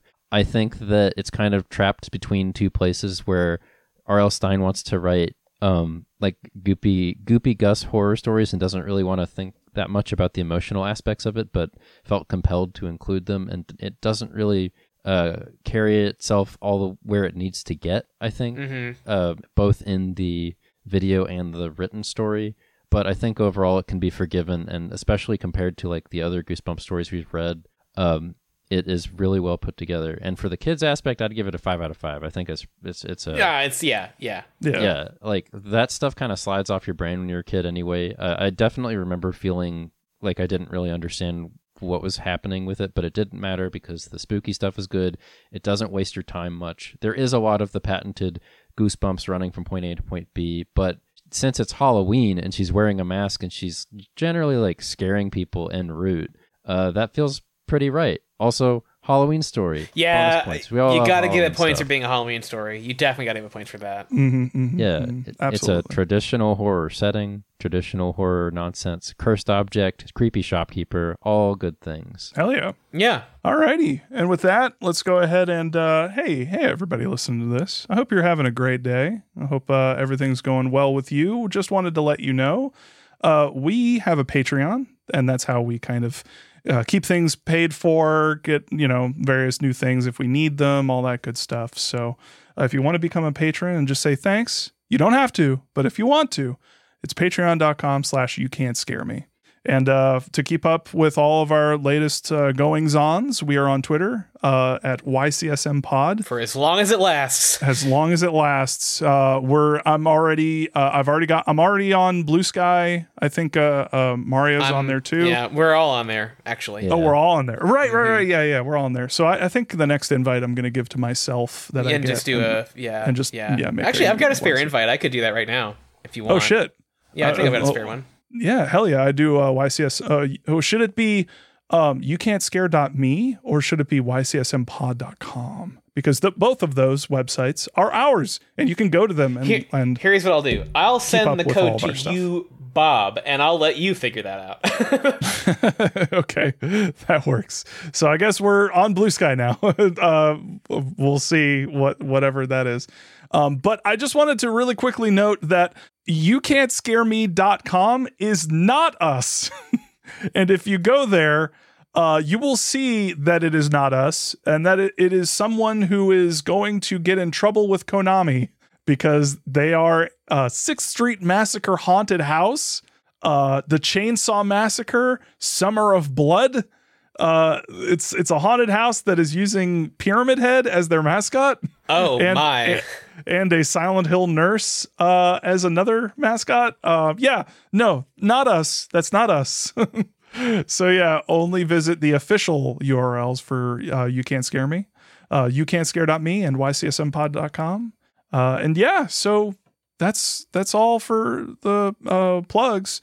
Did uh did we want to talk about the next book? Uh, we're not predicting the twist, correct? We are not predicting. So that's another thing that I wanted to. Uh, we're changing up our our format just a little bit, y'all. Um, we're not going to do predict the twist. Um, now from now on, um, just because it, it's kind of it, it's it, it's kind of weird because it does it, it never really like worked out too well.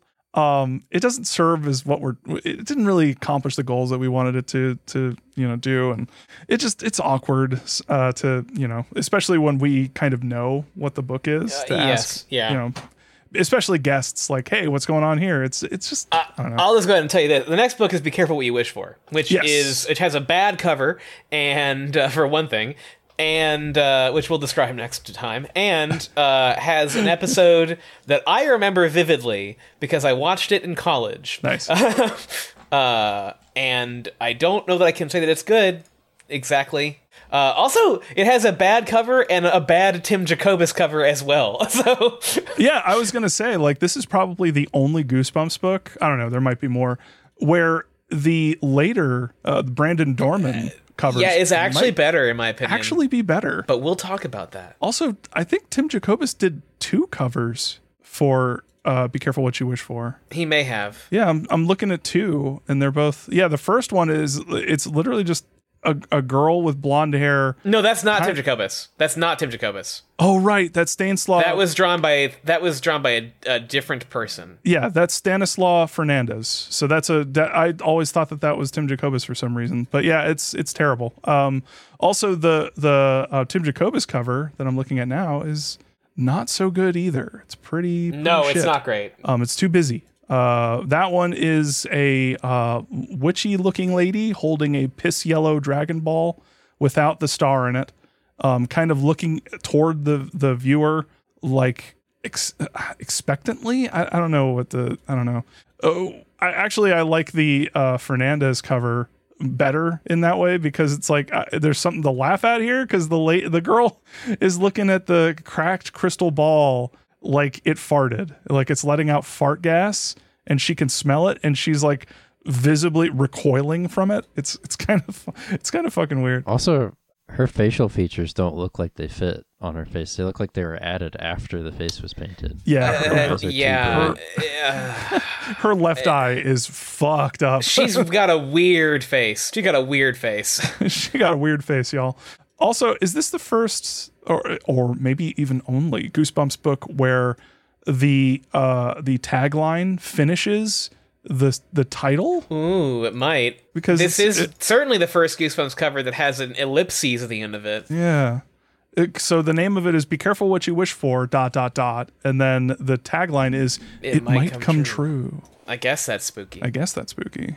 Yeah. Uh, weirdly enough, uh, the the Brandon Dorman cover does not have the dot dot dot. So it's just "Be careful what you wish for." Period. well, there's no period, but it's just the end. It also doesn't have the tagline. So there you go.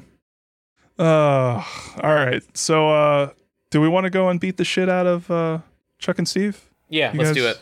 Let's Yeah, fucking all right. pound him. All right. Let me get my bat. It's time to murder. Uh, did, did one of you have the um, the crucifix? Shit. Uh, God. Um, well, we can go to Lowe's. We Yeah, probably- they probably Oh, have yeah, those. th- Yeah, yeah, now that- Michael's has some, I'm sure. It's pretty easy to make one. Yeah. Yeah, that's true. It's not Easter. Michael's isn't going to have them. It's not Easter yet. Uh, well, um, Hobby Lobby certainly will.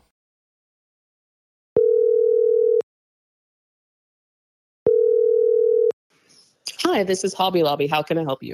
Hey, uh, I was uh, looking on your website and I wasn't able to find something. Can you uh, check your inventory for? Uh, I'm looking for a crucifix. You're looking for a crucifix? Yeah, yeah. Like, um, actually, I want two crucifixes. Crucifix. How do you say? That's the plural of that. I'm just kidding. That's a little joke. Uh, yeah, two child-sized crucifixes. Two child-sized.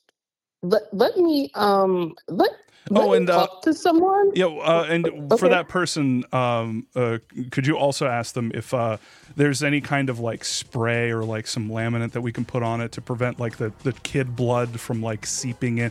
We want it to like kind of use it as like a ward to like you know ward off you know any other kids who are just like little fucking shits. You know, like those little motherfuckers. We want to Uh, just like sir. keep them the fuck. Goodbye. Hmm? Thank you.